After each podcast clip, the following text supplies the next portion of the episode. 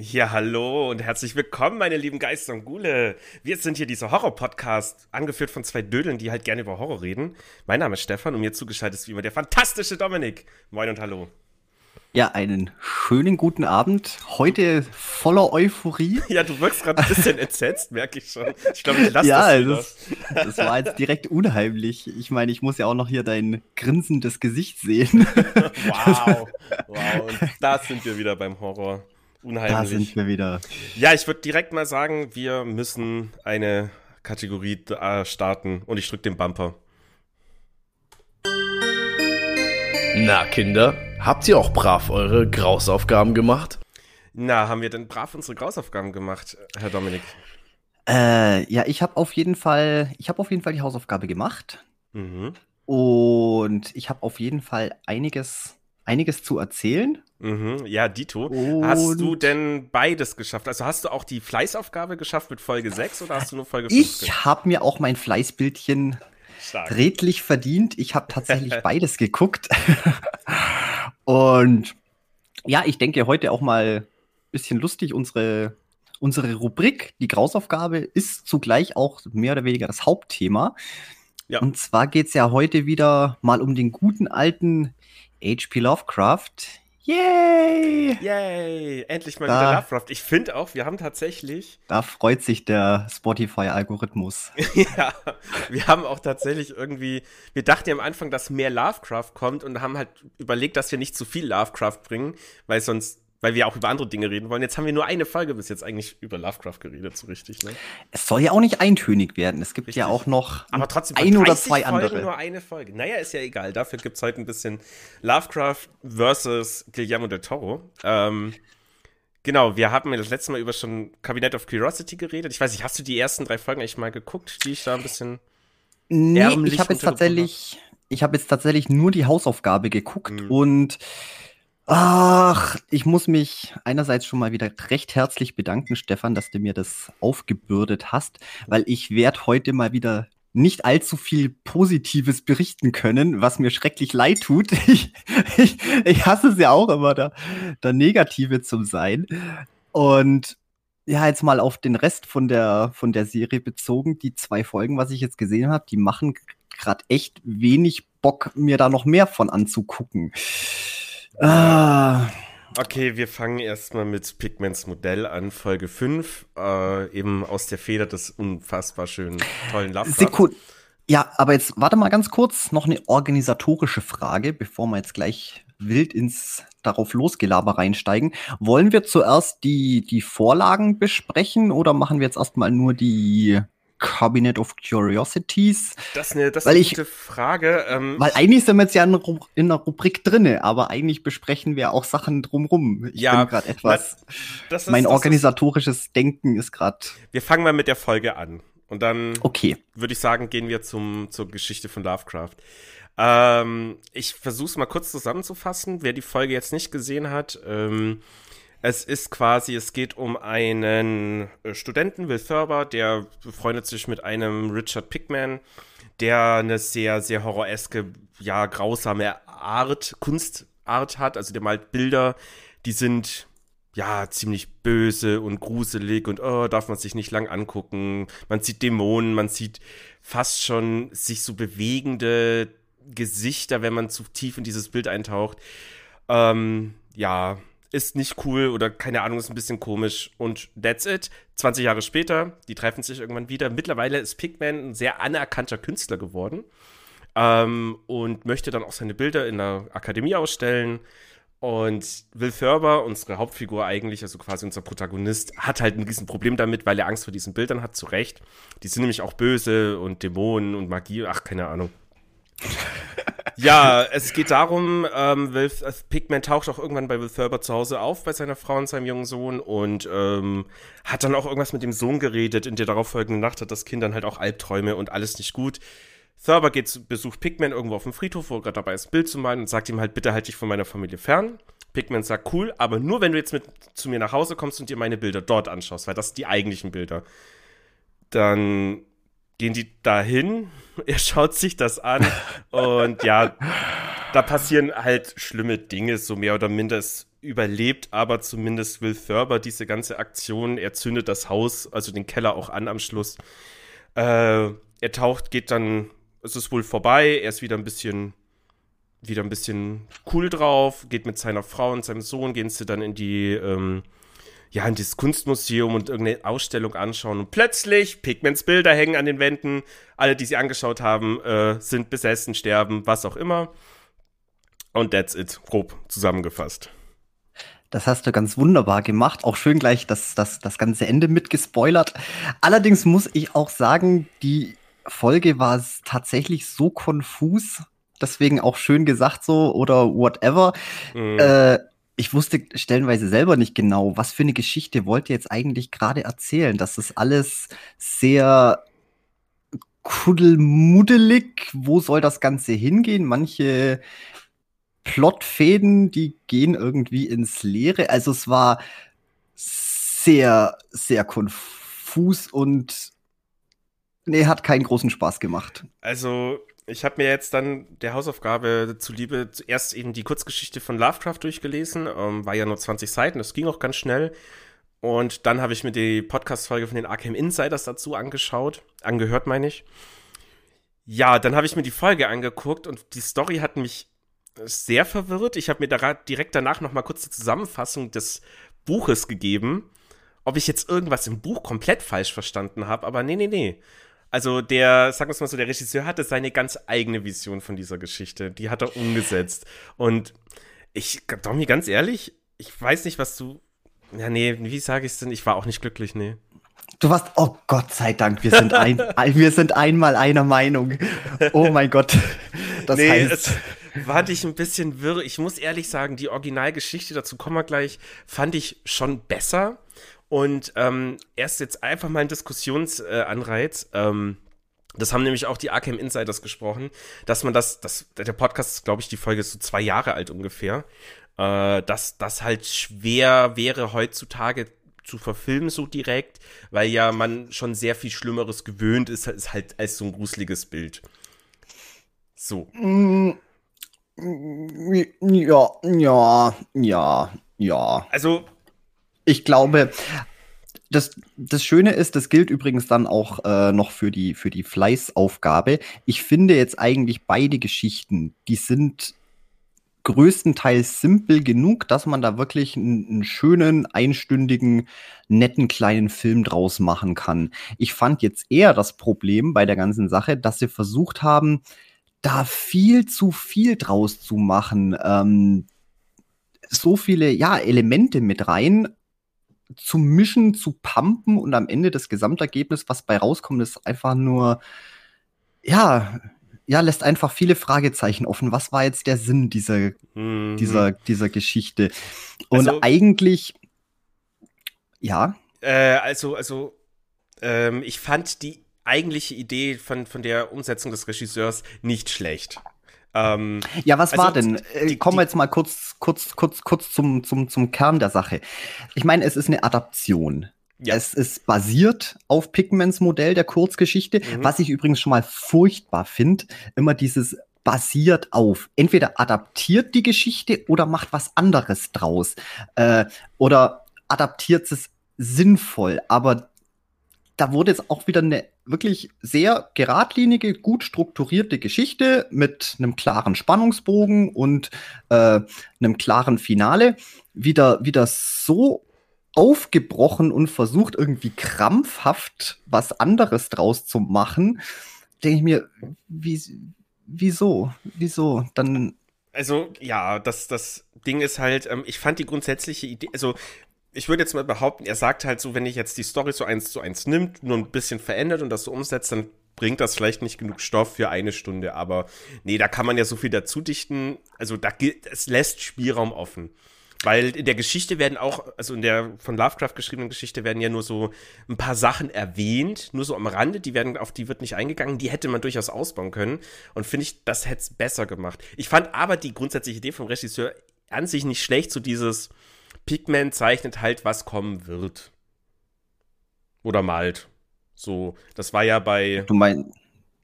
Nee, so habe ich das jetzt eigentlich nicht, nicht, ver- nicht verstanden. Naja, er, er hat ähm, ja am Schluss, wo er da quasi Achtung, Spoiler, wo er dann im Sterben lag, weil ähm, ähm, Will Ferber ihn ja hier angeschossen hat.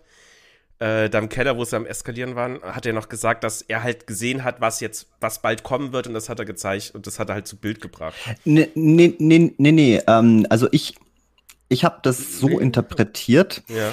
Ähm, ich muss noch mal kurz vergleichen mit der, mit der, mit der Kurzgeschichte. Eigentlich ist die ja sehr Cthulhu-Mythos frei gehalten. Es ist eine schöne, kleine, geradlinige Horrorgeschichte. Klar, das heißt, kann man sie mal ganz kurz schnell zusammenfassen, dass wir jetzt auf einem Level sind, weil wir haben jetzt schon viel zu viele Bezüge. Vor allem, die geht auch schneller. Ach gut, aber dann lass uns bloß nicht wieder den Faden verlieren. Ja, behalt deinen Gedanke, konzentrier dich, du kennst die Geschichte, ja, und zwar in der originalen Geschichte, es ist ähnlich. Und zwar, ähm, du hast Elliot Ferber, ähm, genau, Will Ferber, oder da hieß er, nee, genau, Ferber und ein Freund unterhalten sich und er erklärt seinem Freund halt, warum er in letzter Zeit super nervös und ganz ängstlich geworden ist. Er hat eine starke Abneigung, beziehungsweise fast schon eine Phobie gegen, gegen zum Beispiel sowas wie U-Bahn, Tunnel et cetera. Also er mag nicht irgendwie unter die Erde gehen. Und der Grund dafür ist halt Richard Pickman. Und ja, es ist halt ein begabter Künstler, sehr talentiert et cetera. Und malt halt eben das Grauen.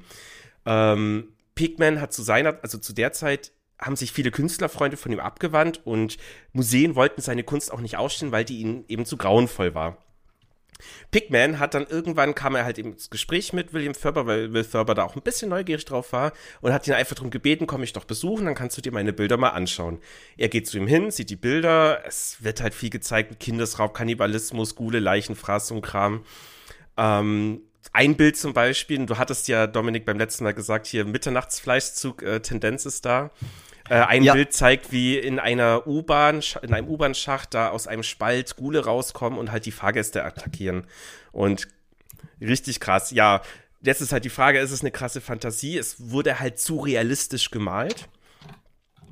Egal. Dann gehen sie weiter in den Keller, dort, wo die eigentlichen Bilder wieder hängen. Ähm, im Keller, da ist auch dieser Brunnen, den man auch in der Serie sieht. Und dort findet er das schlimmste Bild. Man sieht ein Monster, das an einem Menschen rumknabbert, wie als wäre es eine Zuckerstange, so original geschrieben.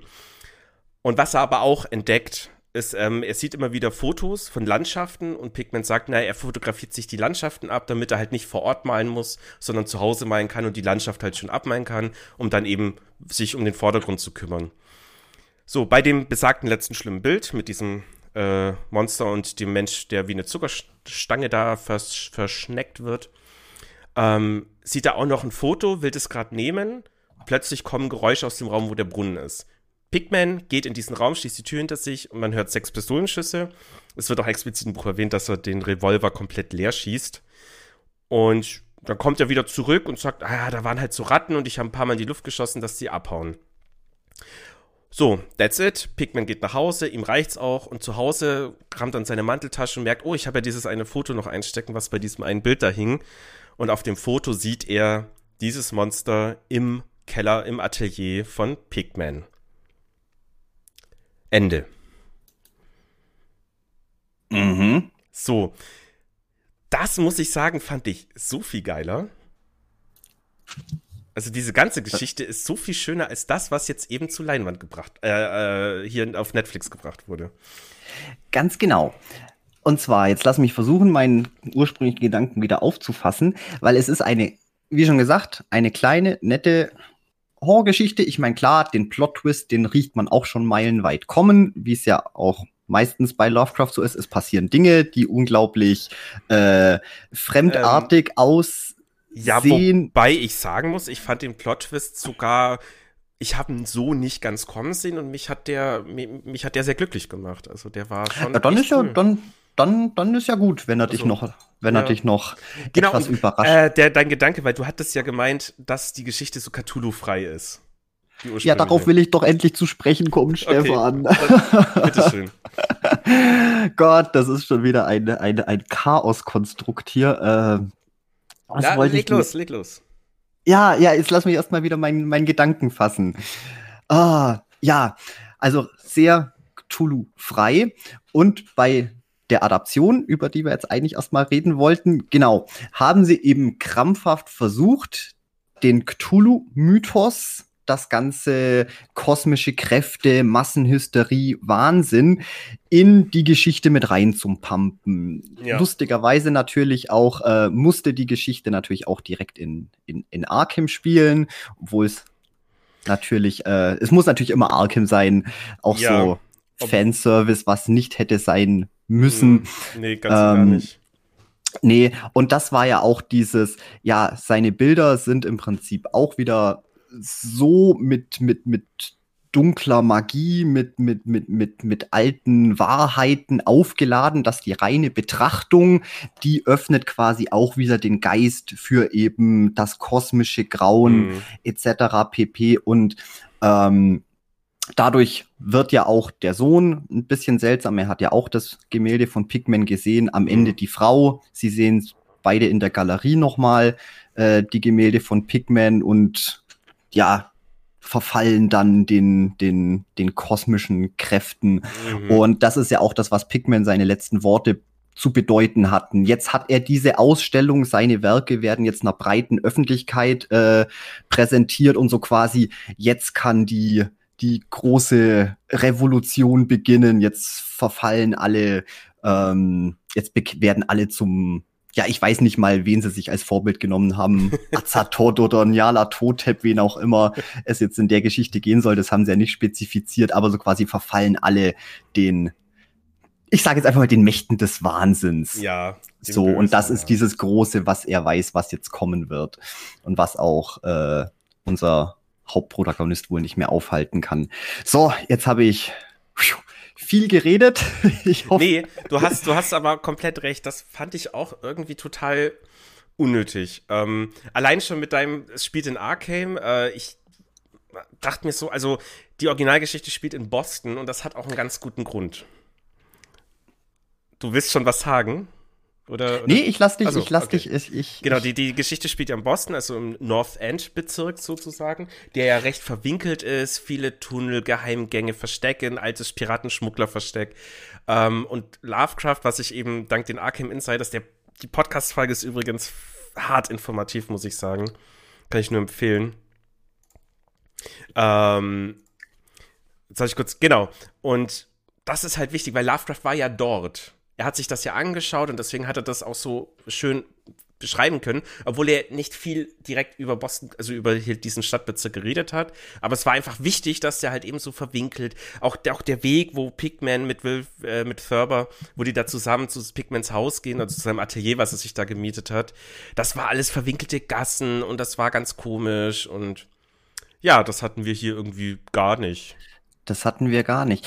Und das ist genau das, was mich eben so ja, so ein bisschen gestört hat, ist, die haben versucht, eine andere Art Horror draus zu machen, sind dabei aber irgendwie extrem gescheitert. Ich weiß jetzt auch nicht, äh, weißt du gerade, von wem das Drehbuch stammt oder wer die, wer die Geschichte ver, verbrochen hat? Aber ähm, das also Ganze, das... Keith Thomas hat das, hat Regie geführt. Sagt mir nix. Und ähm, der ist auch noch nicht wirklich bekannt. Der hat nichts okay. wirklich Krasses gemacht bis jetzt, also nichts Bekanntes. Äh, doch, er hat was gemacht, scheiße. Ich, soll ich's dir sagen? Hau ähm, raus. Firestarter. Oh, das Remake? Ja. Okay, hätte ich das gewusst, das Remake war grässlich, das habe ich aber, glaube ich, auch schon angesprochen. Das war auch komplett kopflos. Das war... Jetzt, wo du sagst, es sind wirklich so ein bisschen die Parallelen da. Die Hauptgeschichte, okay, die ist irgendwie da, aber es ist nicht rund. Es, es, ja. es läuft irgendwie alles so, es plätschert so zusammenhanglos vor sich hin. Und am Ende, ja, hast du ein großes, spektakuläres Finale, was aber, ja, was aber so aus dem Nichts kommt oder gar nichts mit dem zu tun hat, was davor irgendwie kommt, dass das gar keinen richtigen Impact nicht hat. Du stehst dann halt dran ja, und denkst dir so, ja. okay, das war's jetzt, okay, gut, dann hätte ich jetzt die, die letzten zwei Stunden auch irgendwie anders verbringen können, dankeschön. Und so war's ja auch jetzt bei, bei Pickmans Modell. Es, oh. Ja, es war, es, wie, wie du schon sagst, es war ein bisschen kopflos und ich verstehe nicht, warum der die Story in der Richtung so abgeändert hat, weil das Original funktioniert doch schon sehr gut. Das ist das, was ich meinte. Sie ist eigentlich eine schöne kleine Geschichte. Klar, es ist ein bisschen schwierig, äh, das so heutzutage einzufangen, weil klar, man hat schon viel gesehen. Aber nimm dir mal Referenzen. Das ist ja auch das, worüber Ferber eigentlich ganz viel philosophiert in der, in der Geschichte, ähm, dass es ja wahnsinnig schwierig ist, wirklich echten Grauen auf Bildern einzufangen und dass das nur sehr wenigen Künstlern tatsächlich gelingt und eben Pickman einer dieser Personen ist, die, denen was das ganz meisterlich, vorzüglich äh, gelingt. Und er nennt mhm. da ja auch ein paar Künstler, ein paar reale Künstler, ähm, deren Bilder auch heute noch verstörend sind. Nimm wir doch zum Beispiel mal hier, was hat er genannt? Goya. Ähm, wie heißt das Bild mit dem, mit dem passenderweise mit dem Menschenfresser? Ich glaube, ist es nicht das, das schwarze Gemälde oder wie das heißt? Oh, da darfst du mich gerade nicht fragen. Oh, wo dieser, dieser, dieser grässliche, keine Ahnung, drei Meter große, weißhaarige Ghul, auch nur so, so ein Mensch wie so ein, wie so ein Stück Süßigkeiten in den Händen hält und da an seinem Kopf rumknabbert. Und das ist, ja klar, es ist, äh, erfüllt einen das nicht mehr mit Grauen, aber es ist trotzdem ein, ein sehr, ja, ein mhm. sehr verstörendes Bild zum, du meinst, zum Betrachten. Äh, hier, ähm, die schwarzen Gemälde. Da gibt's wohl mehrere. Die schwarzen Gemälde, ja, ja. da ist das, glaube ich, in der Reihe genau. mit dabei. Ähm, ja, oder zum Beispiel auch, äh, von wem ist das Gemälde? Der Nachtmar, das ist ja auch ein ganz, ganz bekanntes. Ja, das kennt man natürlich. Äh, ja. Ist jetzt peinlich aber natürlich, dass man da den Künstler dazu nicht weiß. War das auch von Goya? Nee. Ich der google Nachtmar. Das einfach schnell, Bild. Google das mal nebenher, genau. Ein bisschen, bisschen Infos raushauen. Johann können. Heinrich Füsslis, äh, Füssli. Füssli, genau. Der wird ja zum Beispiel auch äh, als einer der, der Meister in der Geschichte genannt. Mhm. Und so gesehen, okay, mh, hat natürlich jetzt vielleicht nicht den, den Impact heutzutage, aber muss es ja auch gar nicht. Ich muss auch tatsächlich sagen, ich fand den Effekt, beziehungsweise die Gemälde selber, jetzt in der Adaption fand ich eigentlich ganz, ganz okay. Also der, ähm, der Genau, der, der Effekt zum Beispiel vom ersten Bild, wo ja, was dann hier auf dem Tisch von Will Ferber lag, wo dann eine Decke drüber war, wo er das sich angeschaut hat, das war ziemlich gut gemacht eigentlich, so mit diesen leicht sich bewegenden Gesichtern in diesem Gemälde, das haben die schön dargestellt. Genau, die also, haben das alles so ein bisschen wabern lassen, so als ja, tät die Leinwand genau. pulsieren. Und also das Know-how war da, die Idee war da, aber die sind dann darauf gar nicht mehr so richtig eingegangen, was mich auch ein bisschen genervt hat. Ich hätte gern mehr von diesen Bildern gesehen, aber du hast ja, die hast du ja dann nur kurz gesehen, die waren ja eigentlich nur noch Beiwerk. Also die waren nicht mehr wichtig. Genau.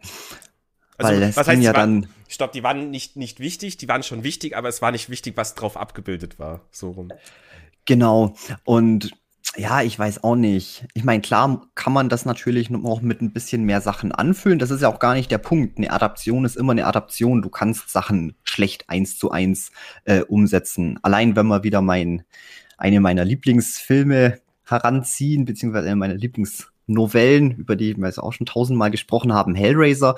Äh, beides Meisterwerke, egal ob jetzt Uh, The Hellbound Heart oder der Film. Beide mhm. unterscheiden sich in gewissen Dingen, in Anführungszeichen gravierend. Uh, aber es sind beides, ist dieselbe Geschichte, nur unterschiedliche Ausprägungen. Also das ist das, was ich meine. Du kannst schon Sachen verändern und eben halt für die, für die Umsetzung in ein anderes Medium abändern oder Sachen dazu machen. Aber ja, das, das erfordert halt auch irgendwie ein bis gewisses Fingerspitzengefühl oder auch ein Verständnis von der Grundgeschichte. Und wenn du das komplett dekonstruierst und was komplett anderes draus bastelst, ja, dann ist es auch keine Adaption mehr und dann kannst du ja auch nicht sagen, ja, basiert halt auf der Geschichte. Deswegen sage ich ja, das basiert auf gehört verboten. Ja. Oder beziehungsweise nennt es anders, dann nennt es, keine Ahnung, äh, Pickmans Wahnsinnsgemälde, ganz, basierend ganz ehrlich, auf Pickmans Modell. Ganz ehrlich, hätten die nicht gesagt, basiert auf der äh, Kurzgeschichte von Lovecraft, hätten die die Namen geändert, also statt Pickman, was weiß ich, äh, Hackerman und ja, sämtliche Namen ändern. Ich hätte gar keinen Bezug feststellen können. Ja, ganz genau. Und lustigerweise, es wäre trotzdem eine, eine sehr, sehr fragwürdige Geschichte gewesen. Aber ja, wenn du dann halt eben noch dazu nimmst, es ist nicht nur eine eher mäh Geschichte, es ist auch noch eine schreckliche Adaption. Ja. Weißt, dann ist halt schon wobei ich die mir Unzufriedenheit vorprogrammiert. Wobei ich mir vorstellen kann, ähm, hätte man jetzt die Kurzgeschichte von Lovecraft gar nicht gekannt und sich das quasi komplett ohne Vorwissen angeschaut, den Kurzfilm, wäre er vielleicht noch okay gewesen. Weil, nee. Nee, sagst du nicht? Okay. Nee, also ich Ich hab's ja auch schon versucht, direkt so zum äh, so wahrzunehmen, mhm. als ich gemerkt habe, okay, die gehen irgendwie in eine ganz andere Richtung. Versuch jetzt, dich darauf zu konzentrieren, das mal als eigene Geschichte wahrzunehmen. Aber selbst da ist es kopflos. Ähm, nehmen wir mal als Beispiel. Jetzt können wir mal ein bisschen in die Details gehen. So ein bisschen, so ein bisschen zerpflücken. Ähm, zum Beispiel, ähm, als er das erste Mal bei Pickman zu Hause dann war, in seinem Privatatelier und mhm. das erste Mal die, die anderen Gemälde gesehen hat, beziehungsweise das war das erste Mal, dass er überhaupt... Das war ja äh, nur ein, er war ja nur einmal bei ihm. Genau, genau. Ja. Er hat ja sonst bis auf die eine, das, was er im Malkurs gezeichnet hat, hat er ja noch nicht großartig viel gesehen gehabt.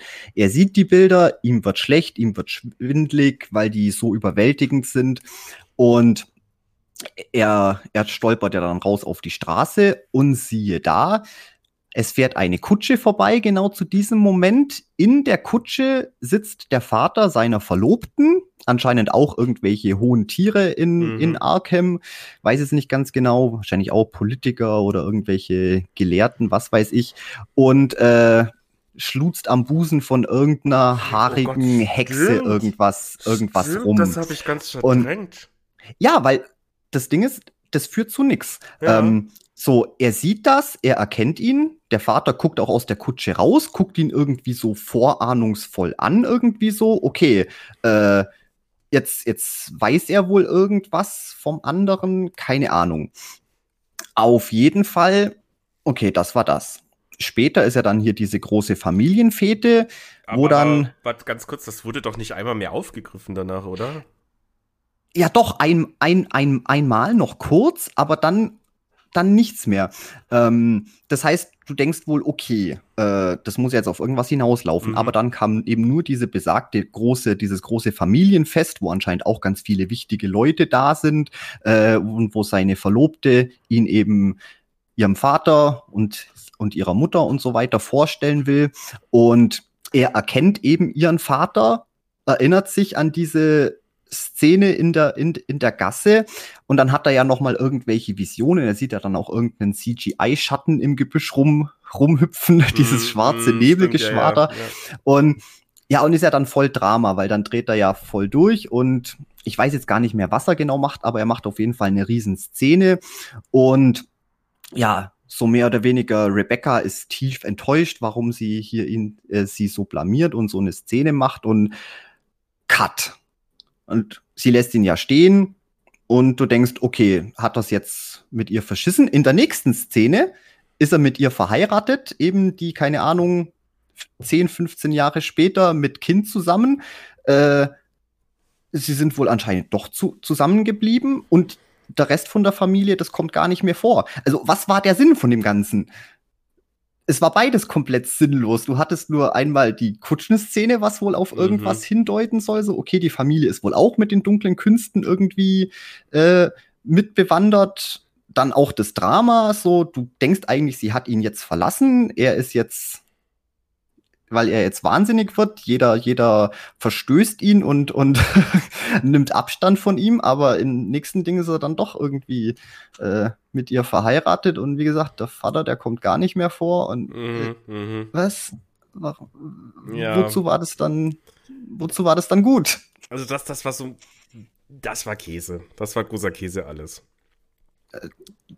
Also du hast auch keine, keine Erklärung. Nee, dafür. nee. Ich habe auch jetzt, wo du es halt wieder erzählt hattest, eben wie vorhin schon gerade erwähnt, ich hatte die Szene mit dem einen Vater seiner Verlobten, der da an diesem haarigen Busen lutscht, ähm, komplett verdrängt, weil ja. die, die Story auch einfach nicht mehr relevant war.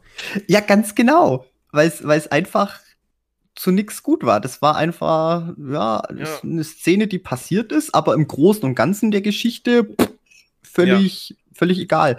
Das Einzige, was später noch, äh, noch mal mitkommt, vielleicht hatten sie ursprünglich eine Idee.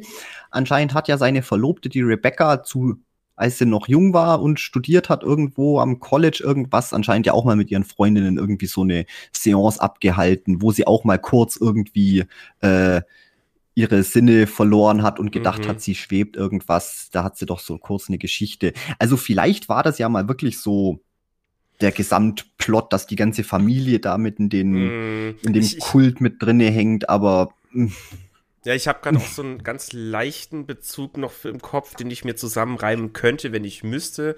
Ähm, weil äh, die Szenerie, wo ja Will Ferber nach Hause geht und plötzlich Pickman bei ihm zu Hause ist, mit seiner Frau und seinem Sohn redet, ähm, die haben ja, also das wirkte ja so, als ob die gerade ein nettes Gespräch hätten. Also seine Frau mhm. war ja nicht, äh, war ja, ja ein bisschen angetan von Pickman, kann man sagen. Aber, also jetzt nicht im sexuellen Sinne, halt einfach nur im Personen, Interesse an dieser Person. Und genau. sie sagt ihm ja auch noch irgendwie, dass das sein einziger Künstlerfreund ist, der es zu was gebracht hat. Also wahrscheinlich will die ihn dazu ja auch ein bisschen drängen, irgendwie, er stellt halt seine Bilder aus, wo ist denn das Problem? So, ja, das kann... Aber das wurde auch nur so nebenbei irgendwie. Und auch das war nicht wichtig für die Story. Nee, war's, war's auch nicht. Ich sag ja, da waren so viele Ideen mit reingepanscht, die was letztlich dann zu, zu nichts groß geführt haben. Auch, ähm, ja, auch generell Pickmans ganzes Motiv äh, habe ich nicht verstanden. Ähm, also jetzt in der Adaption, kommen wir gleich nochmal zur Kurzgeschichte, wie es ja da eigentlich abgelaufen ist.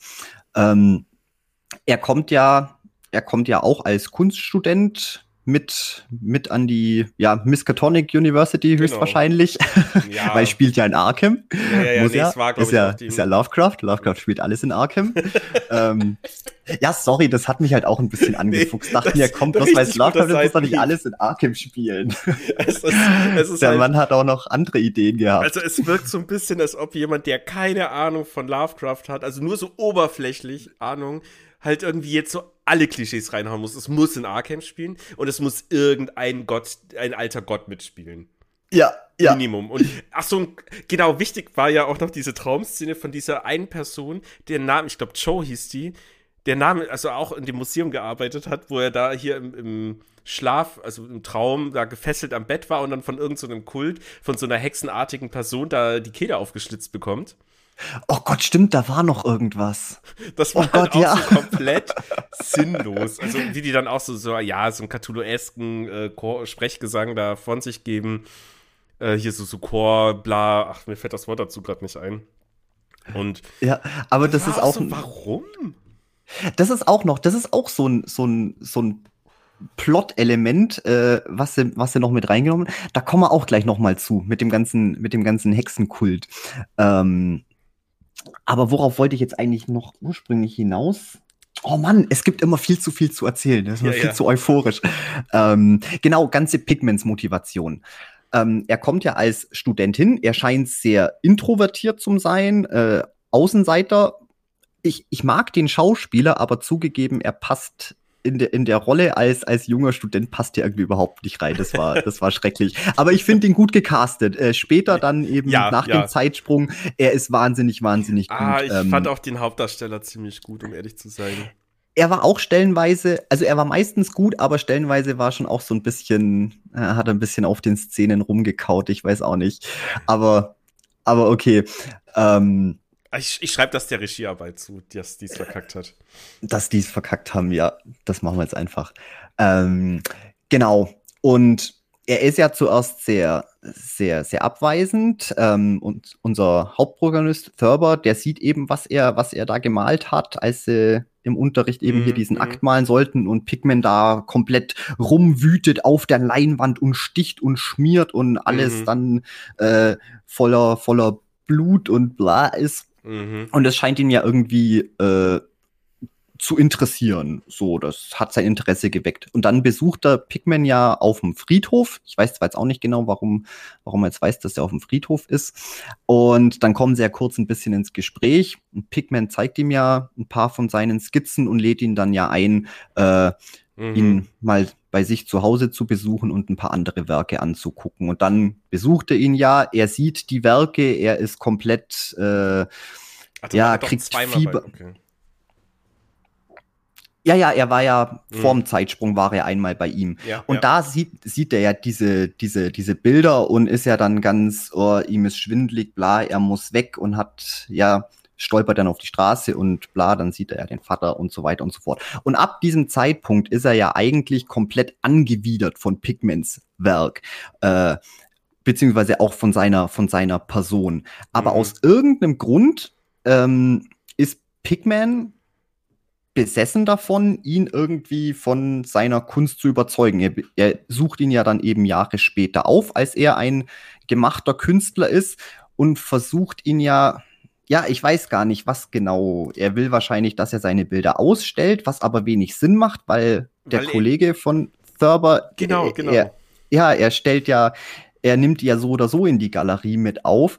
Ähm, Ja, was er jetzt Pickman eigentlich unbedingt von Ferber will. Er ist ja angewidert von ihm, aber trotzdem drängt er ja in sein Leben rein und will ihn ja dazu bringen, dass er ihn dann auch zu Hause besucht, nochmal und nochmal mhm. äh, mhm. sich seine Werke anguckt.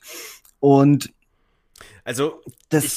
Ich Ich kann mir vorstellen, dass es vielleicht darum geht, dass er sie doch nochmal ausgestellt haben will. Also vielleicht hatte Ferber dann doch sich durchsetzen können und zu sagen, nee, das machen wir nicht. Aber das wurde alles auch gar nicht so richtig thematisiert. Also ja, es ergab für mich auch keinen Sinn, warum Pickman unbedingt wollte, dass Ferber die Bilder sieht. Ähm, wie gesagt, es gab diesen Nebensatz von Ferbers Frau mit, äh, ja, das ist dein einziger Freund, der es zu was gebracht hat in der Kunst. Okay, gut, schön, aber auch, auch ja, halt in, dieser, in diesem Museum, er hatte ja nicht das alleinige Sagen, mit was wird genau. ausgestellt. Genau. Das, das, da waren ja viele da waren ja andere Leute, ältere Leute, die wohl eine höhere Position hatten. Eben, und sein junger Kollege, er hat ja Pickman mit reingebracht. Er hat ja Pickman hier als die große Entdeckung präsentiert und äh, dass man seine Werke mit aufnehmen soll und so war es ja. Also mhm. Pickman war ja nicht auf Ferber angewiesen. Und ja, das heißt, die Motivation war eigentlich nicht ganz klar, warum er ihn dann auch unbedingt zu Hause haben wollte, mhm. warum er das sieht. Und ja, Ja. Wird ja dann auch, das Finale war ja dann auch relativ schnell. Pickman kommt natürlich bei ihm, äh, nicht Pickman, Ferber kommt bei ihm zu Hause an, äh, geleitet ihn mitten in den Keller runter, wo ja dann dieser ominöse Brunnen ist. Ähm, er sieht die Werke und er fängt ja sofort an, sich den nächsten Kerosinkanister zu schnappen, alles, äh, alles einzutünchen. Mhm, mh. Pickman, ich weiß gar nicht, er war noch mal kurz woanders, er kommt in den Raum, äh, Er naja. unternimmt ja aber auch irgendwie nicht wirklich was und dann geht's ja ganz ah. schnell. Er wird, ersch- er wird schnell erschossen und genau. äh, Ferber zündet alles an und so. Ähm, das, war, das war quasi die, die Adaption auf die Szenerie, wo im Buch Pickman und Ferber eben unten waren und dann ja Geräusche zu hören waren aus dem anderen Raum mit dem Brunnen, wo dann Pickman den Raum verlassen hat, um eben da hier irgendwas zu erschießen. Und in der äh, hier im Netflix-Ding, da war das dann so, dass der ja sich mit irgendwem unterhalten hat. Also er ist ja Stimmt, auch, er, er hat noch gesagt, warte hier kurz, ich muss erst mal vorne, dann hast du mal gehört, so, ja, nee, das ist mein Freund, lass den. Das heißt, er hat offensichtlich mit einem Wesen geredet und halt gesagt, nee, nee, nee, chill, das ist ein cooler Dude, mit dem machen wir nichts, ich will ihm nur meine Bilder zeigen. So, okay. Und ich meine, ja. dann wurde das Wesen ja noch revealed. Äh, oh, oh. Ja, ja, das war natürlich auch, aber das gilt auch, finde ich, für jetzt zumindest die beiden Folgen generell, dass das C G I ist stellenweise nicht auf dem höchsten Niveau. Es sieht stellenweise echt mm. nicht sonderlich gut aus. Das hat mich nicht mal gestört, muss ich sagen. Oh, ich fand das Wesen furchtbar. Das, das war so out of place. Das hat überhaupt nicht in die ganze, in die ganze Szenerie und die tolle Kulisse gepasst irgendwie. Das war so, oh nee, komm. Ja, also anders, ich, ich finde es rein technisch war es okay, aber das Wesen selber, das Design fand ich halt so, hä? Also ich hatte Parallelen zu irgendwie diesen komischen Orks aus Hobbit, aus dem Hobbit-Film. Dieser eine ja. Orkkönig mit diesem riesen Bollsäck unter seinem Kinn. Den ja, hatte stimmt, ich mehr ja, Parallelen ich, als zu irgendeiner Figur von Lovecraft. Ich, ich musste an, an den Men in, aus Men in Black zwei oder drei, wo dieser, dieser, dieser eine Alien mit Ach, dem, stimmt, mit dem Hodensack ja. am Kinn ist, an den musste ich denken, als ich das Viech gesehen habe. Ja, so ein Mix aus beiden irgendwie. Der ist so, wie wenn das Viech aus Men in Black uh, und der Ork aus Hobbit äh, ein Kind uh, bekommen würden. Dann wäre es God. Pickmans Modell. aber, nee, aber ich sage ja, weißt du, ich wusste gar nicht, was ist das Endziel. Und um jetzt nochmal eben auf die Kurzgeschichte zurückzukommen, ich meine, da ist es ja sehr eindeutig. Ich meine, Pickman, er ist ein anerkannter Künstler, also zu dem Zeitpunkt, als Ferber eben anfängt zum Berichten. Pickman ist schon ein gemachter Künstler, aber seine Kunst, die geht halt über gewisse Grenzen drüber und er fängt gerade an, so langsam ein bisschen, äh, ja, so ein bisschen äh, aus der Gunst der anderen äh, Kunstgelehrten, genau, also hohen seine Freunde, Professoren seine zu. Künstlerfreunde wenden sich ab von Pickman und kein Museum möchte seine Werke ausstellen. So. Genau, also weil er, er hat, eben... Er hat quasi niemanden, sorry, wenn ich dich unterbrochen habe. Ich habe dich unterbrochen, sorry. Äh, er hat quasi niemanden und deswegen geht er halt zu Pickman, weil Pickman so als einziges noch ein bisschen Interesse an seinem Werk hat. Und deswegen sagt er, ja, nein, komm, nein, nein, es ist ja eben genau nicht so. Er, er ist ja ein, ein etablierter, großer Künstler. So, ja. Aber er hat eine gewisse Grenze überschritten. Seine Sachen, die sind doch stellenweise ein bisschen zu krass und jetzt fangen eben alle an, sich von ihm abzuwenden. Nur Ferber, unsere Hauptfigur, ist nach wie vor begeistert, weil er, er ihn stört das nicht. Er hat ganz anderen Scheiß gesehen. Er ist erwachsen und er findet ihn trotzdem einen wahnsinnig guten Künstler. Ach. Und deswegen beschäftigt er sich mit Pickman und äh, knüpft einen engeren Kontakt mit ihm, weil er auch ja so eine Monographie über so abartige Kunst äh, ähm, verfasst. Und er sucht ja den Kontakt mit Pickman. Er ist ja begeistert von ihm. Und er geht ja auch freiwillig zu ihm, weil er sich für seine, für seine, für seine Kunst interessiert. Und erst als er dann ankommt bei Pickman zu Hause und dann die anderen Werke sieht, fängt er ja so langsam an, so äh, dass sich das Entsetzen ein bisschen aufbaut, dass die Sachen tatsächlich äh, äh, sehr krass und sehr realistisch, ja, und sehr, sehr verstörend sind. Ja gut, das ich hab's, eine, so in der Art habe ich es gemeint, dann habe ich mich gerade falsch ausgedrückt. Genau, aber das ist eine komplett andere Dynamik, ja, als, ja. als jetzt in der Adaption. Vor allem, die, gibt so. der, die ergibt Sinn, die Dynamik. Ja, ja. Das ist, und ich sage ja, da hast du ein klares Dings und eigentlich erst nach dem Nach dem Finale, nach dem großen Reveal, erst da erkennt er ja, dass Pickman wohl wirklich, wie hat er so schön gesagt, irgendwie, was für ein Menschenfeind das sein muss, dass man solche mhm. äh, Abartigkeiten auf Leinwand bannen kann. Mhm. Und, und es passiert ja auch sonst nichts weiter. Ähm, er verlässt ja äh, das, das, das Gebäude ohne, ohne große Zwischenfälle. Er faltet das Foto, wie du schon gesagt hast, das Foto auseinander. Er sieht, okay, das ist der große Reveal. Das ist eine Fotografie von unserem echten Wesen. Also das mhm. existiert alles wirklich. Und er hat ihn danach einfach nie wieder aufgesucht. Und dann ist ja wohl Pickman mhm. irgendwie verschwunden nach der Zeit. So, da war nichts groß mit hier noch Finale und über den Haufen schießen und alles anzünden und abfackeln. Und am Ende ja. werden alle wahnsinnig. Und keine Ahnung, die Mutter kocht das eigene Kind im Ofen. Und oh Gott im Himmel. Ja, das war, wir, wir bringen es mal zu Ende. Ähm, ja, jetzt haben wir, glaube ich, also, genug gerantet. Ich würde sagen, ähm, an sich war es vom rein technischen her, war es relativ schön gemacht, aber ich, ja, wer auch immer das Drehbuch geschrieben hat, hat es geschafft, die Lovecraft-Geschichte zu verhunzen. Also mhm. du hattest eine schöne Geschichte und hast irgendwie alles komisch gemacht. Ich fand's ja. leider nicht gut, so gar nicht. Ich habe auch drei Anläufe gebraucht, mir das anzugucken, weil ich bei den ersten beiden eingepennt bin. ähm, ja, meine Meinung, schade. Ich habe mich echt drauf gefreut, um ehrlich schade, zu sein. Schade, ja, das ist das vor richtige allem, Wort. Vor allem, nachdem ich die Geschichte gelesen habe, da habe ich mich wirklich drauf gefreut. Und jetzt zum Beispiel dieses Argument von wegen, ja, das ist schwierig, da so diese Idee von, äh, wann auch immer das geschrieben wurde, vor hundert Jahren, Ähm, das jetzt heute so umzusetzen, weil wir ja viel krassere Sachen und Bilder gewöhnt sind, finde ich, stimmt halt nicht. Es gibt Künstler, es gab Künstler, jüngst halt Beksiński, der leider nicht mehr lebt, aber ich finde es, der schafft es, also der, das wäre so mein Pickman, mein persönlicher Pickman Beksiński. Der schafft es, Bilder zu machen, die mich komplett verstören, wenn ich sie angucke. Ich kann aber auch nicht aufhören, die anzugucken, so nach dem Motto. Es ist wie ja, und, ein, ein und, unglaublich grauenvoller, wunderschöner Autounfall. Und, und was man ja noch, das möchte ich auch noch mit hinzufügen, und nur weil die Bilder in der Geschichte für die Charaktere unglaublich schrecklich ist, heißt ja nicht, dass die auch auf den Zuschauer den gleichen Effekt haben müssen. Man versetzt sich ja in den Film mit rein, je nachdem, wie die Protagonisten darauf reagieren. Das ja. ist ja die, ein bisschen dieses Suspension of Disbelief, dass man sich auch ein bisschen auf so eine Geschichte einlassen muss. Und ja. selbst wenn die Bilder, die dort da sind, jetzt mir nicht die Zehennägel aufrollen lassen, weil sie so unglaublich schrecklich sind, dann kann ich das trotzdem abkaufen, dass die in der Geschichte, in dem Universum jetzt halt einfach unglaublich grotesk und verstörend sind.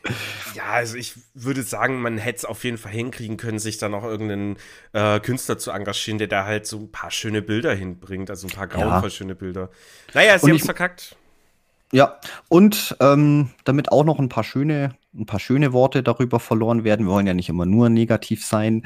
Ähm, was mir gefallen hat, das war tatsächlich der Cast. Also ich fand, äh, die Folge war durchgehend gut gecastet. Die Schauspieler waren bis auf stellenweise, ja, unseren, unsere Hauptfigur, ja, der hat manchmal ein bisschen, ja, ein bisschen ja. über... overacted, was ist ein über, geüberschauspielert. Überreagiert. Ähm, so, ja, nee, das ist ja nicht ganz. Also aber einfach ja, ein bisschen ja. zu, zu, zu, zu krass. Aber ansonsten, das war gut. Optik, die, das Set, die Kulissen, ähm, das war schön, größt, ja. größtenteils natürlich auch die Kameraführung. Also es, es sieht wunderschön aus. Es, es schreit natürlich auch Guillermo del Toro. Ähm, einfach das ganze Visuelle, die Ästhetik und so weiter. Äh, das C G I hat mir stellenweise nicht so gut gefallen, hm, muss ich zugeben. Gerade das Monster am Ende, das fand ich albern. Aber ansonsten zumindest optisch eine schöne Sache. Und, und ich muss auch sagen, tatsächlich das mit den Bildern. Also ich fand die Bilder abstoßend genug. Ja, beziehungsweise die, die, genau. die hatten einen, einen schönen Stil, vor allem auch immer, ähm, wenn du das, das Bild in der Aufnahme gesehen hast, so richtig schön die, die Leinwandstruktur unter, unter, unter der Ölfarbe. Das war so, ja, das, das, das, das hatte schon irgendwas was Pulsierendes, so was, was, ah, Was, was Makabres irgendwie, mhm. ich weiß nicht. Also das hat mir eigentlich ganz gut gefallen. Also an den Bildern hat es auch nicht gescheitert. Ich sage ja, das war die Geschichte drumherum. Ja, es so, war jetzt einfach ein schlechtes, schlechtes Drehbuch, schlechte Regie, muss ich ehrlich sagen. Also mir hat es auch nicht gefallen. Naja, ähm, jetzt dreiviertel Stunde über die eine Folge. Jetzt gucken wir mal, dass wir die andere ein bisschen kürzer machen. Oh Gott, die Geschichte ist ja doppelt so lang. Die Geschichte ist doppelt so lang. Ähm, aber ich muss auch ehrlich sagen, über die kann ich gar nicht so viel sagen. Ähm... Also, die sechste Folge aus Cabinet of Curiosities ist eben auch wieder die Lovecraft-Story oder basiert auf der Story von Lovecraft. Es ist basiert. Und es ist wieder, ich, ich, ich muss dir, sorry, gleich ins Wort fallen, es ist wieder basiert auf und es ist eine komplett andere fucking Geschichte. Das hat nichts mit Träume im Hexenhaus zu das tun. Ich könnte so, ich könnte so im Strahl kotzen. Also, das ist, die haben Elemente oh. aus der Geschichte wieder aufgegriffen. Aber halt, die waren nicht wichtig. Also, die waren nicht wichtig. Nee. Das ähm, war. Ja, mach erst mal kurz deine Zusammenfassung. Sorry, aber ich musste gleich eskalieren. Ja, es ist. Das äh, war. Also, in der Netflix-Serie geht's um den Walter Gilman, der auch die Hauptrolle in der Originalgeschichte ist. Übrigens, hast du einen Schauspieler erkannt? Äh, warte, warte, ist das nicht einer von Harry Potter? Irgendeiner Ron Weasley, von denen? Ja. Ist es Ron Weasley? Ja, ja, ja. Ich dacht's mir. Ich das dachte mir, es ist irgendeiner von den, von den Weasley-Brüdern, aber ich war mir jetzt nicht sicher, welcher. Nee, nee, das ist der, der, der Jüngere, der, also hier Rupert Grint. Ja, also Harry sein, sein, sein Best Buddy. Genau, richtig. Ähm, cool. So. Ja. Was passiert da? Äh, Walter Gilman, junger Bube, der talentierter Pianist ist, was völlig egal ist für den restlichen Film. ähm, ich mache jetzt mal eine andere Zusammenfassung. Das zieht sich so ein bisschen wie so ein roter Faden durch. Ja. Ach, und dann ist das passiert. Aber das ist für die spätere Geschichte gar nicht wichtig. Genau. Hat eine Zwillingsschwester, die wunderbar singen kann. Man sieht, wie die zusammen hier äh, diesen einen schönen irischen, ich glaube, das ist ein irischer Song, Uh, hier die Skyboat da, was auch das Intro-Lied zu Outlander ist, aber ist ja völlig egal. Die singen das und finden das toll und alles ist schön. Und dann, ja, seiner Zwillingsschwester geht's nicht so gut und die stirbt. Und plötzlich mhm. ist ihr Geist, also sie, sie sagt auch nur, oh, irgendwer kommt mich holen, Geister, bla bla, dann stirbt sie und plötzlich spawnt ihr Geist neben ihm. Und dann, oh, bin ich jetzt tot oder was? Ja, so, ja, scheinbar. Und plötzlich wird die weggezogen, so aus dem Haus raus, in so einen Busch rein vom Haus. Und dann, ja, ist sie weg. So, später. Viele Jahre später, er ist mittlerweile erwachsen und ist wohl besessen von dem Gedanke, seine Schwester irgendwann wiederzufinden, weil er hat die andere Seite gesehen, in Anführungszeichen. Ist so mit einem Kumpel auf der Suche nach irgendwelchen Medien, also so Menschen, die halt irgendwie angeblich mit den Toten reden können. Und ja, dann findet er halt auch nicht so richtig was. Irgendwann findet er doch was. Irgend so ein bizarres Freudenhaus, wo er so einen komischen Trank aus der Kaktusfrucht bekommt. Und dann in seinen Träumen. Flüssiges Gold. Ja. So haben sie es genannt. Es war Tequila, sag's halt, wie es ist. Und dann träumt er halt und landet in so einer Traumwelt, wo er dann anfängt, seine Schwester zu suchen. Und so nach dem zweiten, dritten Versuch schafft das auch. Schafft so ein bisschen was von ihr, halt, also will die halt wieder zurückholen, das geht nicht. Reißt ihr sowas von ihrem Kleid ab und dann wird er wieder rausgezogen. Und dann hat er das aber in der Hand und sagt, ah, okay, es geht. Dann geht, geht er dem weiter nach. Irgendwann schafft er sie äh, quasi dieser anderen Welt zu entreißen. Aber äh, dadurch hat er auch einen Zugang geschaffen für eine böse Hexe namens Keziah, äh, die ja tatsächlich, wie auch im Buch, den gleichen Namen trägt. Und noch diesem anderen, äh, nicht Jen- Brown Jenkins, glaube ich. Brown Jenkins. Nee, das war, ja doch, nee, stimmt, der andere Typ kam gar nicht vor. Genau, Brown Jenkins. Oh. Ja, und dann gibt es einen riesen Showdown. Die kämpfen halt, weil, weil irgendwie eine sagt, ja, entweder du musst dich umopfern oder irgendwie, ja, du musst dich opfern, hier Rupert Grint, äh, Ron Weasley. Und dann, dann geht die böse Hexe wieder zurück in ihre böse Hexenwelt. So, ansonsten wird alles schlimm. Ja, er schafft's, die schaffen es halt dann irgendwie im Kampf mit seiner Geisterschwester zusammen, die er ja zurück in die normale Welt geholt hat. Ich, ich muss halt echt überlegen. Das ist so schlimm, ich darf nicht den, die Fassung verlieren. Ähm, ey, ey, seine Schwester durch, schafft es, dass, dass er nicht getötet werden muss. Und ja, dann passiert aber wieder was, was auch im Buch passiert ist. Ähm, er liegt halt irgendwie im Bett und dann ihm geht's nicht gut. Eine Ratte bricht aus seinem Körper raus und er stirbt und die Ratte übernimmt danach seinen Körper und er läuft dann. Ja, um das passiert übrigens nicht in der Geschichte. Das ist ein beschissenes Ende. Albern. Aber ich hatte übrigens, kennst du oh. Spider-Man drei, Tobey Maguire? Spider-Man drei? Ja. Dieser, dieser Cringe-Moment, wo der so böse ist und dann so durch die Stadt läuft. Ja, ja, ja. Ähnliche ja, Vibes hatte ich ja. dann am Schluss, wie Ron Weasley da so böse war. Naja. So. Okay. Ganz also, großer Käse. Übrigens, gleich vorab, die Regisseurin Catherine Hardwicke, Hardwicke, denke ich, dass man das so ausspricht, ist auch unter anderem bekannt für ein, zwei Twilight-Filme und Red Riding Hood. Okay, Twilight habe ich, glaube ich, ja, den ersten habe ich sogar im Kino gesehen, das habe ich, glaube ich, auch schon mal erzählt. Red ja. Riding Hood ist ja, glaube ich, auch hier mit, mit der Bella, Kristen Stewart, wenn ich mich nicht täusche. Wahrscheinlich. Oder ist es der? Keine ja, Ahnung. Hab ich, hab ich nicht Aber gut, habe ja. ich jetzt, glaube ich, keine so großen Vergleichsmöglichkeiten. Aber wie du es schon, du hast tapfer durchgehalten bei der Versuch, bei dem Versuch, das alles zusammenzufassen. Es ist auch so eine sinnlose Aneinanderreihung von Dingen, die passieren und ja, ohne irgendwie großartig zusammenzuhängen, auf irgendwas rauszulaufen. Es ist so, ja, auch wieder komplett konfus. Es, es passieren einfach Dinge, unterschiedliche Dinge. Ähm, hat auch wieder mal mit der, mit der ursprünglichen Geschichte so gut wie gar nichts zu tun. Also es ähm, hat exakt, bis auf, dass er in diesem bestimmten Haus sein muss, um in den Träumen seine Schwester aufsuchen zu können. Quasi, was ja auch dieses Hexenhaus ist. Äh, plus das mit der Ratte, also Brown Jenkins, äh, gibt's, glaube ich, sonst, ja, und der Name halt Keziah Mason, äh, ansonsten gibt's keine Gemeinsamkeiten. Nein, die Story ist komplett anders im Originalen und auch da wieder so viel besser. Wobei ich auch sagen muss, also Dreams in the Witch House, jetzt der Netflix-Film war so ein, boah, wie beschreibe ich's denn? Ach, irgendwie so aus dem Conjuring-Universum eine, eine traurige, keine Ahnung, du bestellst das Conjuring-Universum auf Wish und dann bekommst du Dreams in the Witch House. so, so ungefähr hat sich's für mich angefühlt. Uh, ja, es war, es war einfach, ja, kon- konfus und irgendwie, ja, Ja, ich, ich, ich sag's jetzt wahrscheinlich schon zum hundertsten Mal, einfach keine, keine schöne, durchgehende Geschichte irgendwie. Ähm, hast du die, die Kurzgeschichte, du hast ja nicht gelesen, ne? Du hast gesagt, du hast nur die habe ich leider nicht geschafft. Ähm, ich habe mir dann dazu aber einfach den, auch wieder Arkham Insiders Podcast angehört. Ähm, der Axel fasst das ja mal relativ gut zusammen und die Zusammenfassung, ich habe mir Notizen gemacht, die Notiz ist echt lang.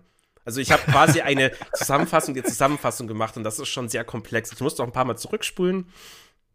Und das ja, ist gut, eine also, unglaublich gute Geschichte. Es, es ist eine, es ist eine der meiner absoluten Lieblings-Lovecraft-Geschichten. Oh, okay. ähm, ich finde, sie, sie hat die richtige, richtige Mischung aus, aus äh, ja, so ein bisschen dem ganzen, ah, wie sage ich denn, aus, aus, aus urzeitlichen, vergangenen Tagen, diese, diese, diese Hexenkulte, dieses Religiöse, mit aber dem kosmischen cthulhuesken kosmischen Horror verbunden. Ähm, also das funktioniert da wahnsinnig gut, fällt, meiner Meinung nach. Ja, mir fällt gerade ein, ähm, in der Netflix-Version äh, kommt ja gar nichts von diesen Cthulhu-alten Göttern vor, oder? Nee, die haben genau das Gegenteil wie bei Pickmans ja. Modell gemacht. Pickman haben sie komplett in diesen kosmischen Horror gestopft ja, ja. und bei Träume im Hexenhaus haben sie komplett alles rausgesogen. Ja, ähm, ja. Ich kann mal die Geschichte ganz kurz zusammenfassen, ähm, mhm. weil im Prinzip das grobe Konstrukt ist relativ simpel. Ähm, Unser, unser der Hauptfigur, du hast bestimmt kurz den Namen parat, weil Walter ich kann Gilman. mir keinen... Gilman, genau, ist eben auch ein junger Student und weil er natürlich ein armer, mittelloser Student ist, ähm, zieht er, bezieht er das Zimmer in eben dem alten Hexenhaus und ja, geht dort seinen mathematischen und äh, physikalischen, geometrischen Studien nach. Und er hat eben in... Das spielt ja tatsächlich in Arkham, diesmal die Geschichte. Mhm. mhm. Allerdings nicht in der Adaption aus irgendeinem Grund. ähm, ja, sorry. Das sind Kleinigkeiten, aber ich kann mich halt auch unglaublich gerne an so Kleinigkeiten aufhängen. Warum haben die das nicht getauscht in den beiden Geschichten? Ja, Wieso? ja.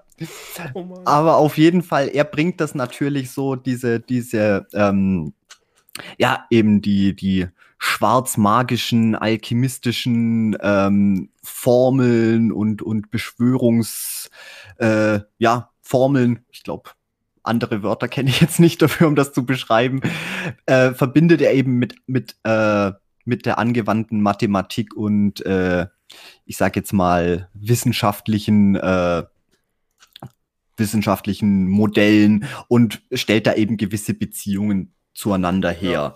Ja. Ähm, okay, so weit, so gut.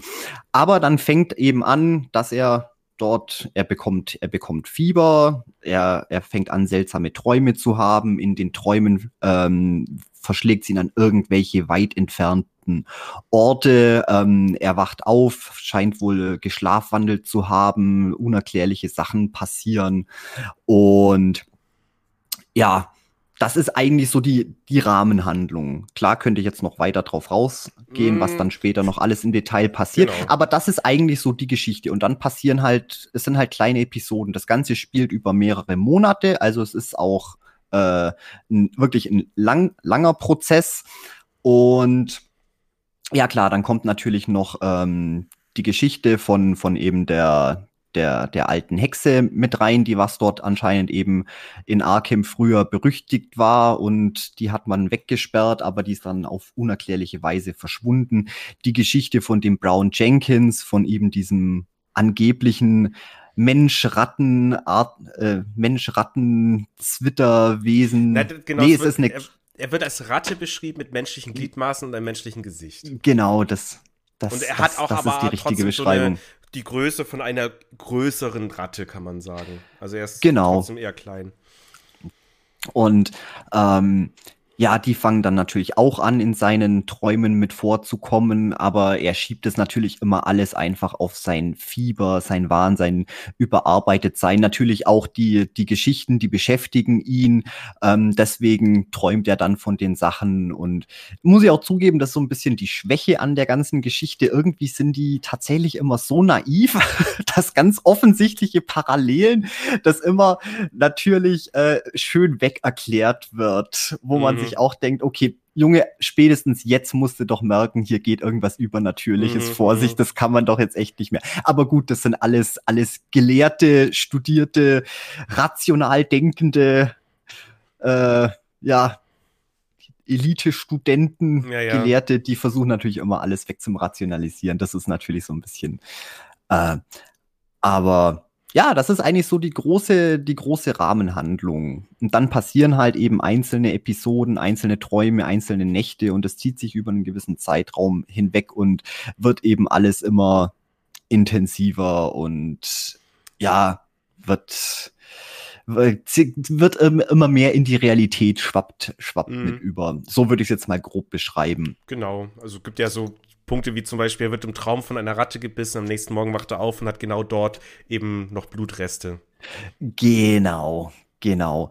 Und ja, ich meine, das ist der Titel der Kurzgeschichte, Träume im Hexenhaus. Das ist genau das, was, was darin passiert. Mhm. Er wohnt im Hexenhaus, er hat seltsame Träume. Es ist alles äh, schön verwoben mit eben irgendwelchen kosmischen Kräften, die was, die was dort nach ihm, nach ihm rufen.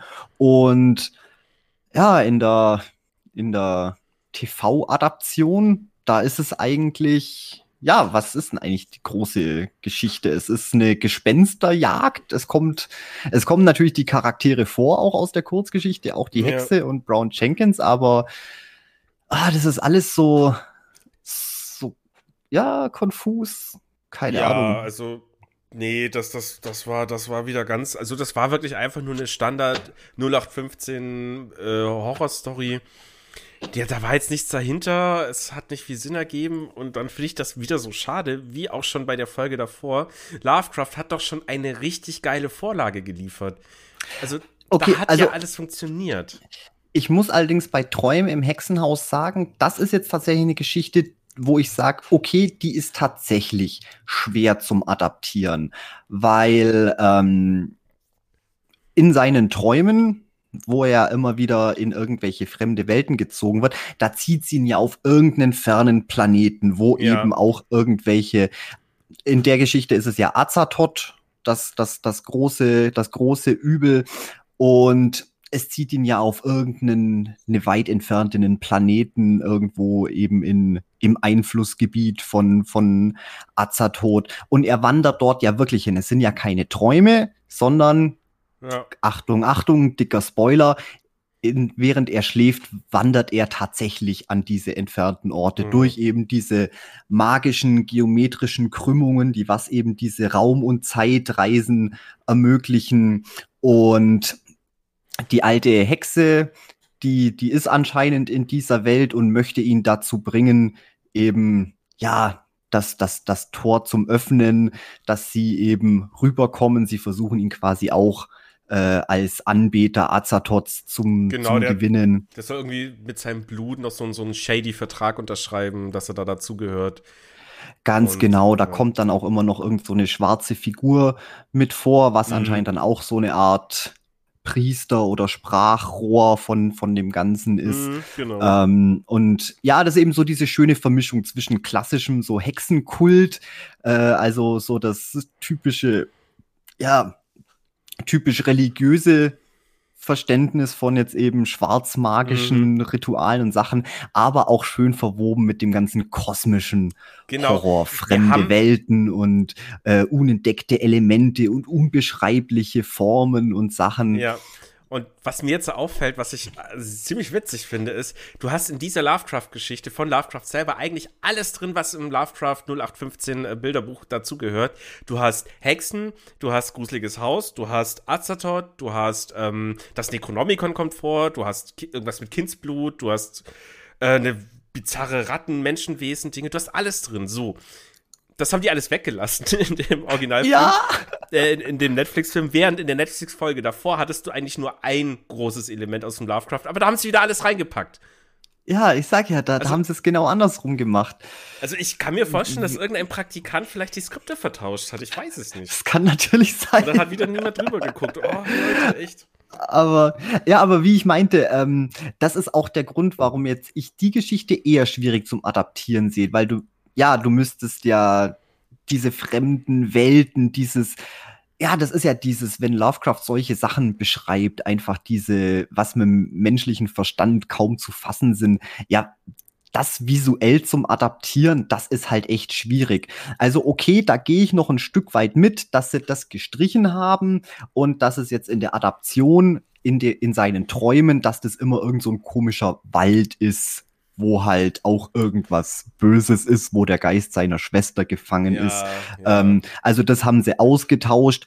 Wie gesagt, gehe ich noch mit, weil es natürlich visuell schwer zum Realisieren ist. Ja. Aber, aber dass die ganze Geschichte auch so, ah, so, so vorhersehbar und, ja, und trotzdem so, so, so, so, ja, so, so auseinanderklam- eine, auseinanderklamüsert, aber so ja, einfach nur so aus einzelnen Teilfragmenten besteht.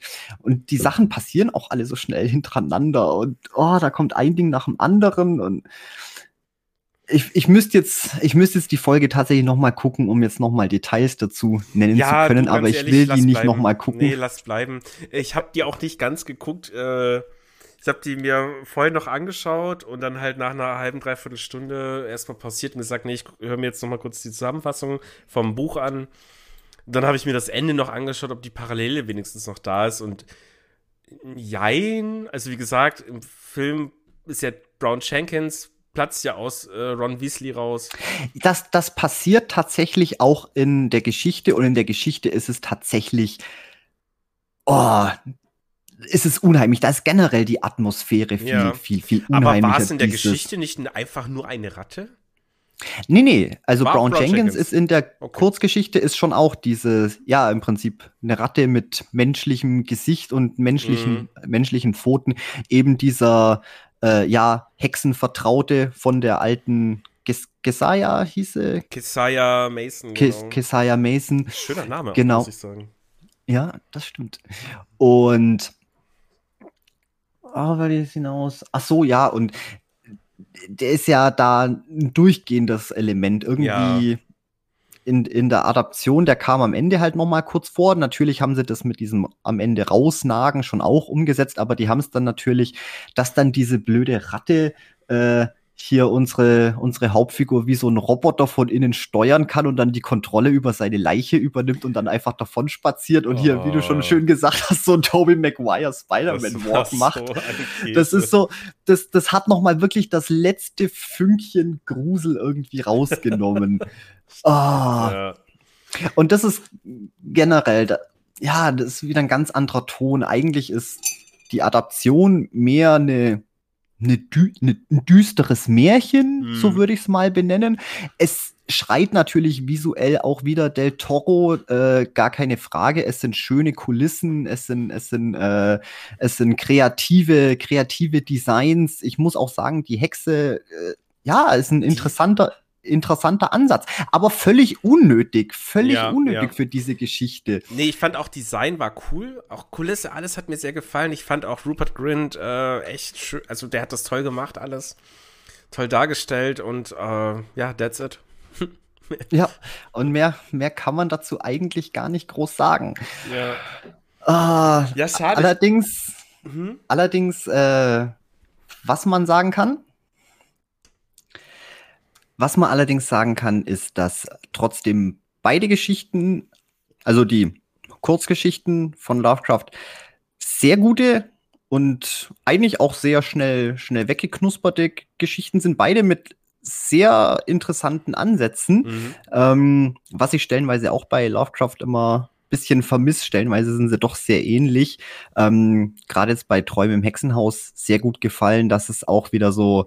Ähm, Ja, dass, dass, dass der ganze Spuk eigentlich nur damit beginnt, dass, dass er einfach nur sich mit der Materie auseinandersetzt. Er wird quasi ein, ein, ein Vasall von, von Azathoth und wird da auf diese Seite gezogen, einfach nur, mhm. weil er sich mit diesen Formeln und mathematischen Gleichungen auseinandersetzt. So, das, das finde ich schon mal wahnsinnig klasse. Ja, und weil so. er in diesem Haus wohnte, wo eben Keziah Mason auch gewohnt hat. Ja, natürlich, dort sind ja diese, diese Winkel und Formen, aber dieses, ja. weißt, ohne dass du jetzt in irgendwelche dich mit okkulten äh, Formeln aktiv beschäftigst, er erforscht ja einfach nur die mathematischen mhm. Grundlagen und stellt ein paar Theorien dazu auf, aber trotzdem wird er dann automatisch direkt so reingezogen. Das fand ich, äh, fand ich wahnsinnig versch- äh, nicht verstörend, aber mhm. einen tollen Ansatz. Und ähm, ja, bei, bei Pickmans Modell auch eigentlich eine, eine, eine schöne Geschichte, ohne großartig viel ja. drumrum. Äh, er kommt da einfach an, ist eigentlich wahnsinnig begeistert und so langsam äh, dieses Realisieren, so Moment, das ist alles ein bisschen, das ist ein bisschen alles zu realitätsgetreu und ähm, ja, hatte auch wieder so das, was ich meinte, mich eben auch leicht ein bisschen an Mitternachtsfleischzug erinnert. Mhm. Ähm, weil so dieses, ja, irgendwelche alten, alten Wesen aus vergangenen, den, den vergessenen Vortagen, aber jetzt mhm. nichts irgendwo aus dem All oder Himmel und Hölle, sondern mhm. einfach was aus der Erde, was Urzeitliches, was das, so, so, so Überbleibsel aus eben so, ja, so vergangenen Tagen. Ja. So, sowas finde ich, finde ich klasse. Sowas das hat ja auch, auch Mirko so schön gesagt in, in der Arkham Insiders Podcast-Folge mit, ähm, dass ja in Pickmans Modell eben auch darum geht, man darf halt die Vergangenheit nicht vergessen. Aber mit Vergangenheit geht es halt nicht um Vergangenheit, sondern eben auch um dem, was wir vergessen haben, was unter der Erde lebt. Also eben diese ja. Ghule. Und die haben da auch richtig, also die Folge ist so brutal gut, äh, die haben sich da auch noch drüber unterhalten, weil ja der eigentliche Gag ist, Ghule sind ja nicht schlimm für Menschen, weil Ghule essen ja Leichen. Die essen ja ah. keine Menschen. Ja. Und, ähm, ja, auch, äh, was zum Beispiel auch noch super interessant war, dass, also, ja, wenn man Bock auf mehr hat, hört ihr auch auf jeden Fall auch die Folge zu Dreams of the Witch House an, weil da geht es zum Beispiel auch viel darum, weil die Geschichte, die Lovecraft damals, als sie damals rauskam, die war nicht so beliebt. Da hatte der gerade irgendwie eine schwierige Phase und viele Leute fanden ein paar Sachen dumm, also zum Beispiel dieses, äh, in diesem Showdown mit äh, Keziah in, in, diese, in seinem Traum, wo er dann dieses Kreuz zückt, was er von seinem Nachbar bekommen hat, äh, warum das plötzlich irgendwie wichtig ist, weil, hey, Lovecraft war doch Atheist. Also solche Diskussionen gab es halt damals und dann so, hä, ist doch egal, ob Atheist ist, ja keine trotzdem sowas schreiben, sowas soll das. Ja, ja, und vor allem geht es ja um, um diesen Symbolismus. Und das muss ich auch sagen, das ist genau wieder dieses, äh, die, diese, diese tolle Verschmelzung, weil eigentlich tätest du ja denken, okay, äh, hier unsere weltlichen Religionen, das Verständnis von Himmel und Hölle und das Böse, mhm. dass das ja komplett losgelöst ist, ist eben von diesen alten Göttern, Azathoth, Nyarlathotep, die endlosen Äonen, äh, das ganze naja, genau, Zeug. Aber, halt aber das dieses altruistische so nicht gibt. Es gibt halt einfach nicht diese, ich bin böse, weil ich Böses machen will oder ich bin gut, weil ich gut machen will, sondern dieses, es ist halt so. Es ist deren Natur, das zu tun, was sie tun. Und mh. Ja, ja, aber Das, das war jetzt nicht das, was ich, was ich, ja, was ich so. meinte, sondern dass eben diese Sachen trotzdem auch hier unsere, unsere Kultur beeinflusst haben. Die Fingerabdrücke sind da und dass deswegen trotzdem ah, ja. äh, christliche Symbolik und sowas auch irgendwie verwoben ist mit eben diesen alten, alten Götterkulten und dass das klar zwar schon im Laufe der Zeit auf irgendwelche anderen Sachen gemünzt worden ist, aber dass da schon auch Ursprünge drin liegen und dass deswegen dann auch so, ja, sowas wie jetzt ein Kreuz als christliches Symbol quasi als, als eine Bannwirkung hat auf, mhm. auf dieses, dass das trotzdem alles irgendwie connected ist, dass das nicht so separat voneinander betrifft, so quasi hier die Menschen, die sind komplett unbedeutend und äh, denen ihr, denen ihr Ihre, ihre religiösen Dinger, die, die, die sind damit komplett losgelöst, sondern dass es trotzdem, ja, irgendwie miteinander ja. beeinflusst war. Also so ein wohl, schöner. Es hat wohl einen anderen Grund, also es hat wenig was mit dem Religiösen zu tun, warum das mit dem Kreuz funktioniert hat. Ähm, da habe ich nämlich auch einen schönen Kommentar von, du kennst noch Michael Tillmann gelesen. Oh ja. Ja, äh, bei der Arkham Insiders. Grüße gehen raus. Grüße, falls du noch zuhörst oder vielleicht hat er aufgegeben. Ich glaub's nicht. Weil wir eh keine Bücher lesen, aber ähm, ungebildetes Pack. Nee, er, er hat gesagt, das Kreuz mit seinem Winkelsystem steht für die euklidische Geometrie. Es stört die Anwendung nicht euklidischer Magie, da dort ah! das Parallel, das Parallelen-Annexion nicht gilt. Und geil. Wow, ich habe auch ein bisschen Gänsehaut gekriegt bei dem. Das ist, oh, das Scheiß ist tatsächlich, jetzt. Das ist cool. Ja. Das ist nochmal ein richtig nettes Gimmick. Ja. ja, guck, da sind natürlich wir ungebildeten Hammel kein, kein Plan von, von Geometrie und Mathematik. Wäre natürlich nie auf die Idee gekommen. Ja, aber das ist ja auch noch. Aber das, das gefällt mir. Mhm. Und das gefällt ja, das mir. Hat man halt damals scheinbar auch nicht gerafft. Und, aber ist ja egal. Ich meine, all das schöne Wissen kam ja eh nicht vor in dieser Netflix-Adaption. Ja, ja. Naja. Ähm. Aber, aber, aber gut, jetzt haben wir das gesehen. Ähm, um nochmal so ein Komplettbild drauf zu werfen, also zumindest was ich jetzt so von Cabinet of Curiosities für einen Eindruck habe, habe ich ja jetzt am Anfang schon gesagt, ich, ich bin jetzt gerade wenig überzeugt, also ich werde mir wahrscheinlich definitiv noch ein paar Folgen mehr angucken. Vielleicht war das jetzt einfach nur, weil es halt ausgerechnet zwei Lovecraft-Adaptionen waren. Das waren jetzt vielleicht die, äh, die paar, eine der paar wenigen schwarzen Schafe, was ja in den meisten Anthologieserien irgendwie mhm. mit vorkommen. Aber ich habe so das Gefühl, ja, Del Toro, der steht eigentlich auch bloß mit seinem Namen und mit seinem Design dahinter. Also, weil vom, vom, vom Optischen, es ist Del Toro. Und ich glaube, das ist einfach nur seine Spielwiese. Dem ist völlig egal, was die für Geschichten schreiben. Der will dazu einfach nur das, mhm. das Design machen. Der will coole Wesen kreieren und machen und mhm. sich da ein bisschen austoben. Na, ich sehe es ein bisschen jetzt anders, aber ja. Ja, dann erzähl, erzähl, wie siehst es denn du? Äh, also das Ding ist, ich bin halt ein bisschen enttäuscht einfach, weil jetzt, also wo ich halt zum Beispiel, wir haben ja schon drüber geredet, er möchte ja unbedingt irgendwann endlich Berge des Wahnsinns machen. Und ich freue mhm. mich darauf, dass er das mhm. irgendwann endlich machen wird, weil das ist eine tolle Geschichte, die auf, auf Leinwand gebannt werden sollte und Guillermo del Toro kann das ja eigentlich. Jetzt ist halt nur die Frage, ob er sich hier, wie du schon sagst, wirklich ein bisschen zu weit einfach zurückgelehnt hat, gesagt hat, hier, pass auf, äh, ich produziere das jetzt, ihr macht bitte ein bisschen die Arbeit, guckt, dass es schön wird, äh, ich helfe euch ein bisschen, aber passt. Aber er hat doch trotzdem bei jedem Film irgendwo das Sagen gehabt und da verstehe ich jetzt nicht so ganz, warum er da bei Lovecraft, bei diesen Adaptionen zugelassen hat, dass es so anders ist und da habe ich jetzt langsam auch ein bisschen Angst auf seine Verfilmung von Berge des Wahnsinns, wenn sie da kommt. Ja, also ich kann nur hoffen, ich meine, wenn er dann tatsächlich auch wieder äh, im Regiestuhl sitzt und auch selber mit, mit am Skript vielleicht rum, rumdoktert, ich meine, er kann ja, er kann ja auch schreiben, äh, so ist es ja nicht, ja. Ähm, dann hoffe ich natürlich, dass bei einem Feature-Film, dass er da dann natürlich auch zu hundert Prozent dabei ist, aber was jetzt eben diese...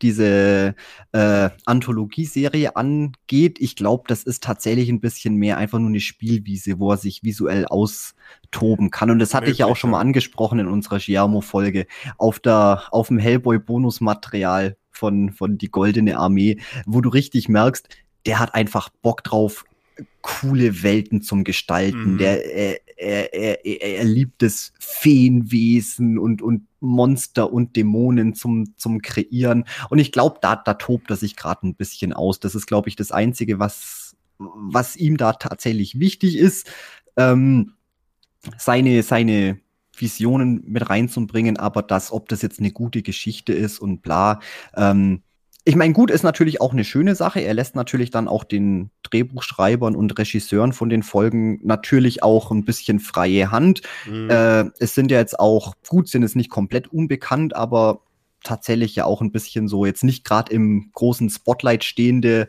äh, Filmemacher, dass er denen da vielleicht auch einfach ein bisschen eine Plattform bieten möchte, ja, ähm, und sich da gar nicht zu sehr mit reinmischt. Aber gut, für mich als, als als Guckenden, mir ist es eigentlich wurscht, ob das jetzt, was da jetzt dahinter steckt. Ich möchte am Ende des Tages trotzdem nur irgendwie einfach gut unterhalten sein. Ja. Und das war ich jetzt halt leider nicht. Also wie ja. schon gesagt, schreckliche Lovecraft-Adaptionen und leider auch nur sehr mittelmäßige bis unterdurchschnittliche Geschichten an sich. Also äh, da würde ich aber sagen, guck dir auf jeden Fall, fang dann mal mit Folge eins und zwei an. Ähm, die fand ich dann doch, also Folge eins fand ich schon durchaus nicht schlecht, Folge zwei auch. Das hat mir schon gefallen und Spaß gemacht. Und ja, dann einfach weiter. Ich werde mir den Rest dann auf jeden Fall noch angucken, weil ich habe schon ein bisschen Bock drauf. Aber ja, das mit Lovecraft war leider ganz große Grütze. Naja, das war kein, kein guter Einstieg in die Serie. Mhm. Aber, aber, weil wir ja auch schon bei jetzt Anthologieserien sind und das natürlich auch zu Träumen im Hexenhaus passt. Was mir noch eingefallen ist, äh, es gibt ja auch noch eine andere schöne Anthologiereihe aus, ich weiß gar nicht mehr, frühe zweitausender, die Masters of Horror-Reihe. Ähm, mhm. falls dir, falls dir das was sagt. Der Titel auf jeden Fall, ja. Ja, habe ich leider bei mir nicht im Regal stehen, weil da gibt's leider auch wieder ein Problem mit geschnittenen Folgen und ich möchte unbedingt das Boxset haben, wo sie auch schön ungeschnitten sind, aber das ist unerschwinglich. Aber das ist völlig egal. Die einzelnen Filme, die kann man sich auch auf D V D holen oder irgendwo streamen. Aber auf jeden Fall gibt's da auch eine nette, nette Verfilmung von Träume im Hexenhaus. Mhm. Und zwar von niemand anderem als Stuart Gordon. Der Name, der sagt jetzt wahrscheinlich auf Anhieb nix, aber wenn ich dir sage, äh, was der gemacht hat, der hat, der hat ja, jetzt nicht der, nachgoogeln. Nee, ich google nicht. Nicht nach. Heimlich. Stuart Gordon, der hat, nee, nee, sag's mir einfach. Ja, der hat nämlich noch ganz andere Lovecraft-Adaptionen gemacht, nämlich Reanimator, Ach. From Beyond, ah, Castle Reanimator. Freak zum Beispiel. Okay. Also richtig, richtig nicer Shit. Und ich meine, die Folge von ihm, die ist, ich meine, es ist eine, es ist eine Fernsehproduktion, es ist, mm. es ist Stuart Gordon, es ist Es ist stellenweise ein bisschen schlimm anzugucken, aber es macht so viel Spaß. Okay. Also, das kann ich jedem nur empfehlen. Ich habe keine Ahnung, wo man das, ob man das irgendwo streamen kann, aber einfach mal gucken. Äh, Träume, Träume im Hexenhaus, das gibt's bestimmt irgendwo. Ja, ansonsten das wird aber bestimmt auch mal was sein, wo man sich dann mal irgendwo schön auf eBay Kleinanzeigen schießen kann und dann. Ich sag ja, die meisten, die meisten sind als Einzel-D V Ds veröffentlicht worden, bloß natürlich mhm. ich als, als depperter Sammler. Ich möchte natürlich eine schöne Box haben, wo alles drin ist, alles schön einheitlich aussieht. Deswegen, äh, ja. aber nee, absolut empfehlenswert. Und das ist so, das ist, ich, ich, ich kann es gar nicht beschreiben. Das ist so, es ist zwar, glaube ich, von, von Anfang der zweitausender, aber der, die ganze Geschichte ist wie eine, ist wie eine Stephen King-Fernsehverfilmung. So mhm. kann man sich das vorstellen. Alles klar. So ein bisschen, um, um, um ein bisschen so ein Vibe dafür zu kriegen. Ja, ich, ich habe direkt einen Vibe. Ich weiß, glaube ich, ganz genau, was du meinst. Und ja. Du hast gesagt, so Bock auf so einen Abend, da ein paar, Fil- äh, paar Dinger am Stück zu gucken. Ah, habe ich. Also das muss dir auf jeden Fall geben. Das macht Spaß. Und wie gesagt, ist ja auch äh, bloß eine Anthologie-Serie. Ich glaube, mhm. da geht, geht jede Folge auch so eine, eine Stunde oder sowas. Und ja, die solltest dir auf jeden Fall, auf jeden Fall geben. Das ja. macht. Und es ist, es ist sehr blutig, gut, gut, gut gemacht. Das kriegt ein bisschen mehr so diesen, diesen brutaleren Charakter. Also ist nicht, ist nicht ganz so, so auf Märchengeschichte gebürstet, okay. wie jetzt die andere Adaption. Nee. Aber es halt, hat also halt ich, den neunziger-Vibe. Ich hab's Rechne mit. Ich habe es eher auf meiner unendlich langen Liste mit Dingen, die ich noch schauen muss, äh, die ich nachholen muss, die ich Klassiker et cetera. Da ist auch Masters of Horror drauf irgendwo. Ja, und früher oder später, früher oder später können wir eh mal das ganze Ding durchbingen. Ich kenne auch bloß einzelne Dinger. Ja. Äh, ist bloß immer wieder, wenn mir einfällt, ach stimmt, das war eine Masters of Horror Episode.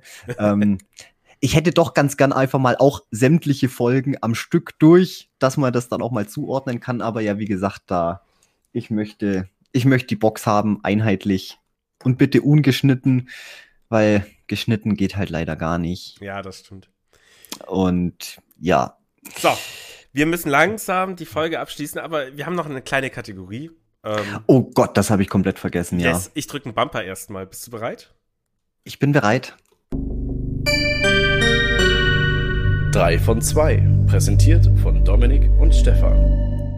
So, drei von zwei mal wieder, haben wir schon lange nicht mehr gemacht und du hattest eine schöne Idee. Ja, ich habe bloß leider keine Antworten. Das war, das war vorhin spontan. Wir haben gesagt, wir haben ja noch ein bisschen Zeit, uns was zu überlegen. Na, du aber kannst dir ja vorstellen ich, und ich fange erstmal an. Ich, genau so machen wir das. Ich fange erstmal an. Und zwar ähm, die heutige drei von zwei möchte ich wissen, was sind denn, was sind denn so Dinge, Gegenstände, Erfindungen, Sachen, die was man irgendwie unglaublich praktisch und geil findet und auch eigentlich gerne gerne besitzt oder auch tatsächlich im Besitz hat, aber dann doch nie verwendet, aus irgendeinem Grund. Ja, ähm, ich habe mir überlegt, äh, als erstes nehme ich meine Smartwatch. Ich habe mir mal so eine, so eine, äh, wir können ja Werbung machen. Nee, es ist eh keine Werbung. Huawei Smartwatch geholt, äh, wo ich dann so Nachrichten drauf lesen kann und, und ja, halt so verrückte Sachen wie Zeitanzeigen oder wenn man mal eine Fahrradtour macht, die Strecke tracken und das alles da mit der Uhr. Finde ich unglaublich praktisch, vor allem Zeitanzeigen. Plus der Akku hält sehr lang, über zehn Tage. Eigentlich eine tolle Uhr. Habe ich auch eine Zeit lang genutzt, nutze ich überhaupt nicht mehr, so gar nicht. Null. Ich weiß nicht. Ach so, genau, weil ich keinen Bock habe, dass mein Handy Bluetooth ständig an ist. Ah. So, deswegen liegt die jetzt hier auf meinem Schreibtisch rum und liegt halt hier rum. Ich hatte auch bizarrerweise, also manchmal bin ich ja auch so ein bisschen Konsumopfer. Vor allem, ich bin halt so ein ganz ekelhafter Google-Fanboy. Wenn Google ein neues Handy rausbringt, will ich es haben. Und jetzt haben die ja diese Pixelwatch rausgebracht und ich stand halt dran. Kurz, ich war kurz davor, die zu kaufen. vierhundert Glocken. Für, oh Gott. Ja, ja. Also die Huawei-Ding übrigens hundertzwanzig Euro oder so. Die war nicht teuer, aber die kann fast genau das, was die Google Pixelwatch kann. nur, ja, die von Google sieht besser aus und kann noch ein bisschen mehr Dinge und bla bla bla. Das Ding ist nur, der Akku hält halt vielleicht einen Tag. Da dachte ich mir dann auch so, hä? Warum kriegt ihr das nicht auf die Kette? Also mit der Apple Watch hält ja der Akku auch nur zwei Tage. Und, ah ja, egal. Nee, nutze ich nicht mehr. Würdest du das denn öfters benutzen, wenn der Akku länger halten würde? Naja, dann hätte ich sie mir wahrscheinlich halt, ge- also, nee, nee, äh, die, die Google Pixel Watch, ja, ich hätte sie mir gekauft und hätte es bereut, glaube ich. Ich bin ganz froh, dass ich es nicht getan habe. Das wären halt vierhundert Euro in den Sand gesetzt, weil die würde jetzt wahrscheinlich auch rumliegen. Und nee, ich fand halt nur den Gedanken, wenn du halt eine Nachricht kriegst, du musst das Handy nicht rauskramen. Oder wenn du angerufen wirst, ich kann mein Handy auf lautlos haben, mein Arm vibriert, ich sehe es halt. Und das ist schon ganz cool so, aber ja, aber nee, nutzt man nicht. Dann halt doch irgendwie nicht. Nee, null. Seit drei, vier Monaten liegt die hier rum, ungenutzt. Du bist. Ja, das hat sich doch rentiert. Ja gut, äh, ich fange jetzt mal, weil mir immer noch nichts anderes eingefallen ist, mal mit der einen Sache an, weswegen mir diese Frage überhaupt eingefallen ist für drei von zwei. Und zwar äh, Daumenlöcher. Daumenlöcher an, an Jacken, Kleidungsstücken, alles, was lange Ärmel hat. Das ist mir nämlich neulich in der fucking U-Bahn aufgefallen. Ich habe auch einen wunderbaren, schönen Mantel an, beziehungsweise ja so eine Mischung aus mhm, Mantel m- und Cardigan mit, mit, mit Schal dran und mega, mega bequemes Teil. Auch super lange Ärmel, Daumenlöcher dran. Ja. Aber denkst du, ich die Daumenlöcher nutzen? Nee. Ich, ich weiß auch nicht. Ich weiß auch nicht. Wenn, wenn was keine Daumenlöcher hat, rege ich mich auf, denke ich mir, oh, das ist jetzt aber unpraktisch. Das wäre jetzt viel besser, wenn man Ärmel einfach runter nutzen kann. Aber wenn, wenn dann mal irgendein Kleidungsstück tatsächlich Daumenlöcher hat, dann nimmt man es ja doch nicht. Also. Ich finde auch Daumenlöcher so super nutzlos. Das war mir nichts egaler in meinem Leben als fucking Daumenlöcher in irgendeinem Kleidungsstück. Stark, stark. Ja, mir ist das schon wichtig. Ich, Geil grad, wiederum ist, in Kapuzenpullis hast du manchmal, du hast ja hier links und rechts so diese Taschen mhm. und du hast dann innen so ein gewolltes Loch, wo du dann quasi deinen Kopfhörerkabel durchfädeln kannst, dass dann da... Oh Gott. Also, finde ich praktisch, habe ich aber auch noch nie genutzt. Wer, wer, ja, mit, ja, das wäre jetzt auch ein wahnsinnig gutes Beispiel für sowas. Ja, mittlerweile habe ich halt Bluetooth-Kopfhörer. Man darf immer nicht Bluetooth an, das ist ja okay, die habe ich ja nicht ständig auf. Aber, ja, stark. Aber ja. Ja gut, das ist meine, meine Nummer drei. Mal gucken, mm. was mir dann gleich für Nummer zwei noch spontan einfällt. Na, ich gebe mal eine andere Richtung vor. Ich hatte was Technisches, jetzt habe ich was, also so ein Technik-Gadget. Jetzt habe ich meine Heißluftfritteuse. Ich habe mir eine Heißluftfritteuse gekauft, irgendwann mal, von, von einer Arbeitskollegin abgekauft. Und dachte mir, das ist halt super praktisch so, um halt so Heißluftfritteusen-Dinge zu machen. Wie Pommes oder Kroketten oder McCain-Pommes, keine Ahnung, was, was man jetzt alles reinmacht. Wir sind immer noch auf der Suche nach einem Sponsor. Ja, McCain. Ist, ist um. noch.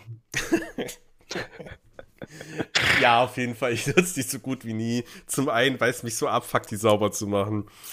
Also so ab und zu gibt, ab und zu habe ich mal so diese Vision, dass ich mir so eine Trash-Platte am Abend mache, dass es dann halt Pommes ist, sind drin, dann sind da so Mozzarella-Sticks, auch super lecker. Oh. Ja, und dann vielleicht noch irgendwelche Jalapeno-Nuggets, Cheese-Nuggets, irgendwas. Und aber alles platzt auf und läuft aus und du musst diese ganze Scheiße so hart putzen. Oh Gott. Ja, äh, dann doch lieber einfach im Backofen machen. Ja, ja, es ist halt... Ja. Also es geht halt schon schnell und einfach mit der Heißluftfritteuse und das Putzen danach ist immer so das Problem. Mal gucken, ob ich den ganzen Bums auch irgendwie irgendwie einen Geschirrspüler packen kann. Naja, aber ich nutze gerade einfach nicht, weil ich... Aber das ist ja dann, aber das liegt ja dann jetzt nicht unbedingt daran, dass es dann, dass man es halt trotzdem nicht nutzt, weil man halt nicht dran denkt oder es nicht möchte, sondern es liegt ja daran, dass es halt einfach scheiße zum Saubermachen ist. Das ist genau. ja eigentlich ein, ein guter Grund, das nicht zu nutzen. Ja. Alles, was scheiße zum Saubermachen ist, sollte man einfach nicht benutzen. Richtig, genau, das ist so der Hauptgrund. Wäre die super leicht zu reinigen, würde ich sie eventuell öfter benutzen, aber nee, so nicht. Und ich meine, meistens, wenn du das Ding halt an, hinstellst, anstöpselst und quasi scharf machst, du weißt halt, okay, heute gibt's nichts, was gut für den Körper ist. Das ist ja auch noch so ein Ding, was irgendwie mitspielt, weil da macht man ja nichts rein, was gesund ist. Naja, deswegen Heißluftfritteuse, die stoppt gerade ein. Also hey, übrigens, falls Leute gerade eine Smartwatch und oder Heißluftfritteuse brauchen, schreibt mir. Ja, cool. Ähm, so, ist dir was eingefallen? Ja, ja, ich glaube, ich glaube, damit können viele relaten. Ähm, Platz Nummer zwei bei mir, wären jetzt einfach mal Tupperdosen. Ich meine, wer kennt es nicht? Oder wer kennt nicht jemanden, der was eine komplette halbe Küchenzeile voll mit Tupperdosen hat? Aber jetzt mal ehrlich, wie oft braucht man denn tatsächlich mal eine Tupperdose? Oder wozu braucht man fünfzig? Ich meine, selbst, selbst wenn man, wenn man nur, keine Ahnung, nur zehn Stück hat. Also man nimmt halt mal eine. Ich muss sagen, Tupperdosen sind eigentlich schon ganz geil. Das Ding ist halt, die machen ja Sinn, wenn man halt viel oft kocht, mehr kocht, vorkocht, und dann halt Tupperdose rein, Kühlschrank rein oder zumindest halt für am nächsten Tag auf Arbeit zum Mittagessen mitnimmt. Dann sind Tupperdosen eigentlich schon einen ganz geilen Scheiß. Ja, aber nutzt du, nutzt du Tupperdosen zum Beispiel? Ja. Hast du Tupperdosen? Ja. Und du nutzt die regelmäßig? Ja. Okay, dann bist du die Ausnahme. Also so in meiner Bubble eigentlich nicht, nee. Verdammt, dann kenne ich vielleicht einfach bloß die falschen Leute. Ja, es kommt halt immer drauf an, wie und wo man zum Beispiel sein Mittagessen verbringt. Oder wenn man halt, ja, wie gesagt, viel kocht und dann sagt, ja, ich mache jetzt nicht eine Portion, sondern ich mache halt irgendwie zwei, drei, dass es sich lohnt, rein in die Truppe, rein in den Kühlschrank. Aber dafür mache ich es natürlich, dafür nutze ich die nicht. Ich nutze ich halt eher, um zum Beispiel zu sagen, dass ich halt Essen für morgen auf Arbeit habe. So. Ja, das kann man natürlich, das kann man natürlich auch machen. Ja. Ja, schade, dann war das jetzt ein rechter... Nee, ich glaube, es gibt... Ich dachte, das ist... Nö, nö, nö, nö, nö. Äh, was das Ding ist, du hast irgendwann einfach zu viele Tupperdosen. Das passiert. Ja, das, das, das meine ich ja. Man hat irgendwie... Genau. Äh, fünfundzwanzigtausend Tupperdosen, aber wenn überhaupt, dann nimmt man halt irgendwie die eine oder zwei, was man ab und zu mal nimmt, aber man hat trotzdem dreißig Stück im Schrank stehen. Das ist ja genau das, was ich meine. So. Und Och, man findet nie den passenden Deckel. Du ja, das, dann, das, das passiert dann natürlich nutzen, auch. Und dann suchst du diesen Deckel, diesen einen und die sehen alle so gleich aus, haben so einen kleinen Formunterschied von vielleicht zwei bis drei Mikrometern, dann passt der nicht, dann ist es doch der falsche. Ja, das ist natürlich immer so ein Problem. Außer man ist halt irgendwie schlau und kauft sich mal so ein Set, wo alles gleich ist, aber naja. Das ist, das ist das, ein ähnliches Phänomen wie beim Coffee to go. Wenn du, wenn du bist in der Bäckerei, bestellst dir einen Ko- Kaffee zum Mitnehmen, äh, du willst einen Deckel drauf machen, du nimmst das erste Ding, oh, sieht richtig aus, ja, packst du drauf, nee, geht irgendwie nicht richtig zu, keine Ahnung, ist wohl verkehrt. Dann guckst du, gibst du andere Größen, ach, da ist noch eine andere Größe, nimmst du, machst du drauf, nee, passt nicht, ist, ist viel, viel zu klein, das geht ja nicht. Ja, aber andere Größen hat's nicht. Du nimmst dir halt wieder den ersten Deckel und dann klappt's. Aber du musst erst mal, ach so, aber es so, muss so erst mal wie, wie, wie U S B-Stecker. Das ist wie das U S B-Stecker-Prinzip, genau. Ja. genau. Mhm. Es klappt nie aufs erste Mal. Du musst immer erst mal, der erste Deckel klappt nicht, der zweite ist definitiv der falsche, du nimmst wieder die erste Variante und dann geht's auf einmal. Genau, genau. Stark, ja. Vielleicht, weil man dann weiß, okay, das muss jetzt dieser Deckel sein. Das ist, das ist eine psychologische man, Sache. Man, geht man muss mit der richtigen Einstellung. Genau, mit einem anderen Mindset geht man nochmal ran und sagt, hey, genau. Das ist doch richtig. Ja, man, man gibt so schnell auf beim ersten Versuch. Ganz wichtig, auch bei U S B-Stecker. Aber das wird sich ja eh irgendwann ändern mit U S B-C. Keine, Keine Ahnung. Ahnung. Ja, ja. Was ist das? Ach, Apple egal. Macht da nicht mit, ne? Die werden gezwungen, die müssen mitmachen. Die müssen. Ja, zumindest in der E U. Die hat doch jetzt beschlossen, dass äh, alle Ladekabel eine einheitliche Form haben müssen. Äh, man hat sich auf U S B-C geeinigt. Und ich meine, alle, alle, es war ja bis dato, alle haben ja gesagt, hä, ist doch voll einfach. Ja, klar, machen wir. Und Apple halt ja. Den einzigen, oh, jetzt müssen wir ja schon wieder einen neuen Anschluss machen. Oh, das halbe, das halbe Jahr ist doch noch nicht rum. Naja. Äh, ich komme mal zu meiner drei. Ähm, Nummer eins. Nummer eins, genau. Und zwar, es ist jetzt nicht, was ich nicht nutze, weil ich es, also es ist anders, weil es noch neu ist. Aber ich mhm. habe mir nämlich ein besonderes Schachbrett gekauft, weil ich doch jetzt seit kurzem wieder im Schachfieber bin. Okay. Und ich bin ja großer Freund immer noch von dem Videospiel Destiny. Und es gibt ein Destiny-Schachbrett, das habe ich mir viel, viel Geld aus Italien bestellt. Ähm, was kein so sonderlich kluger Kauf war. Das habe ich jetzt seit einer Woche und es steht immer noch eingeschweißt im Regal, weil ich noch nicht dazu kam, es zu nutzen. Okay, okay, aber das ja geht, geht auch ein bisschen an der Frage vorbei. Ja, so, ich es weiß. Ist ja, es ist ja jetzt auch kein wirklicher so Nutzgegenstand, wo man denkt so, oh, das ist praktisch wie, keine Ahnung, bis dem, bis dem Woolworth und oh, Knoblauchpresse, zwei Euro, nehme ich mit und dann liegt die Knoblauchpresse zwanzig Jahre im Küchenschrank und du presst nie den Knoblauch aus. Knoblauchpresse ist tatsächlich auch noch ein gutes Ding. Also, Scheiße, das ist meine Nummer eins, meine Nummer eins. Ich okay, deine Nummer eins. Leg los, Domi. Dann, Meine Nummer eins ist die Knoblauchpresse. Wer kennt das nicht? Oh, beim samstaglichen Spaziergang durch die billigen ein-Euro-Geschäfte und öf- örtlichen Woolworths entdeckt man dann in der Haushaltswarenabteilung so wunderbare Küchengeräte und Küchenhelfer, wo man denkt so, Mensch, ein Euro, das ist ja geschenkt. Das haben wir doch eigentlich schon immer braucht. Nehmen wir mit Knoblauchpresse. Und dann, ja toll, dann liegt das Ding zuerst mal original verpackt zwei Wochen zu Hause auf dem Tisch rum, bis mal jemand auf die Idee kommt, das aus der Verpackung zu nehmen und in die Küchenschublade zu schmeißen. Und da liegt es dann bis zum Ende aller Tage. Nee, weil dann kommt ein viel größeres Problem. Ein Zwischenschritt, den du vergessen hast. Man benutzt sie irgendwann und denkt sich so, ja okay, schon nicht schon praktisch irgendwie, aber mach das Ding mal sauber. Ich habe noch, ehrlich gesagt, ich habe noch nie eine Kn- Knoblauchpresse verwendet. Also musste ich auch noch nie sauber machen. So nervig. Also gut, wenn man Geschirrspüler hat, ja, wiederum kein Thema, aber es ist so nervig, das Ding sauber zu machen, vor allem deine Hände, egal ob du da Handschuhe angezogen hast und wie dick der Schwamm ist, alles stinkt so hart nach Knoblauch für die nächsten acht Stunden. Das ist so krass. Und irgendwann entscheidest du dich halt, ja, benutze ich die halt nicht, dann mache ich es halt herkömmlich. Beziehungsweise, ich hatte da mal so ein krasses Gadget auf so einer Messe gesehen. So ein kleiner Porzellanteller, der hat so ganz viele Rillen. Und dann nimmst Aha. du diesen Knoblauch und reibst ihn über die Rillen. So, so also wie eine halt Käsereibe. Von der Idee her, ja. Und dann hast du quasi äh, auch die Knoblauchreste und gut ist. Und das ist halt so ein kleiner Porzellanteller, der ist halt schnell sauber gemacht. Easy peasy. Aber wieso nicht gleich die Käsereibe nehmen? Du hast ja auch grob fein. Mach mal eine Käse. Ja, aber mach die mal sauber, Alter. Die ist ja eine schon schlimm sauber. Ja, wenn du Knoblauch dran. Okay, nee, nee, nee, nee, nee. Das machst du nicht. Ja, aber der hat doch, der, der hat doch auch Knoblauchöl drin. Das, das, das reinigt doch gleich beim, beim Verwenden. Das, das, das löst Problem die Käsereste ist, das raus. Das stinkt dann halt alles nach Knoblauch. Ja, das ist jetzt die Frage, ob man Knoblauchgeruch als Gestank oder als, als, als, als angenehm wohlduftend empfindet. Ich, ich finde Knoblauch wir, nicht schlimm. Da müssten wir Dominik und Stefan aus der Vampirfolge fragen. Das sind wir. Ja, Vergangenheits-Ichs, weil hatten Knoblauch. Wir da über Knoblauch geredet? Wir haben halt über Vampire geredet. Das kann ja so. Knoblauch ja quasi dazu. Nein, also ja, könnte ja sein, dass man da auch irgendeinen Bullshit. Nein, nein, dass man Knoblauch ist schon hart geil, aber das Problem ist halt, wenn du das wirklich an den Händen hast und dann irgendwie nur in der Nähe deiner, deiner Nase kommst, das steht dann so intensiv nach Knoblauch, dass es durchaus störend sein kann. Vor allem, wenn hm. du gegessen hast, dann nervt es halt eher. Habe ich jetzt eigentlich nicht so das Problem. Ich, ich finde es bloß ekelhaft, wenn Leute Knoblauchatem haben. Aber das gilt für sämtliche Sachen. Wenn der Atem nach irgendwas riecht, ja, okay. äh, es ist immer ekelhaft. Aber, jetzt Aber das so heißt, der Knoblauch, du bist definitiv kein Vampir? Hm, nicht, nicht, nicht, nicht, dass ich wüsste. Wann nicht, hast du zuletzt in den Spiegel geschaut? Uff. Uff. Aha. Uff. Das ist schon ein Weilchen, schon ein Weilchen her. M- morgen wieder, morgen, morgen, morgen ist wieder Montag, okay. Da muss man wieder in die Zivilisation, da muss man wieder gepflegt aussehen, da, ja. da werde ich vielleicht mal wieder einen Blick aber, riskieren. Aber du siehst dein Spiegelbild noch, okay, sehr gut.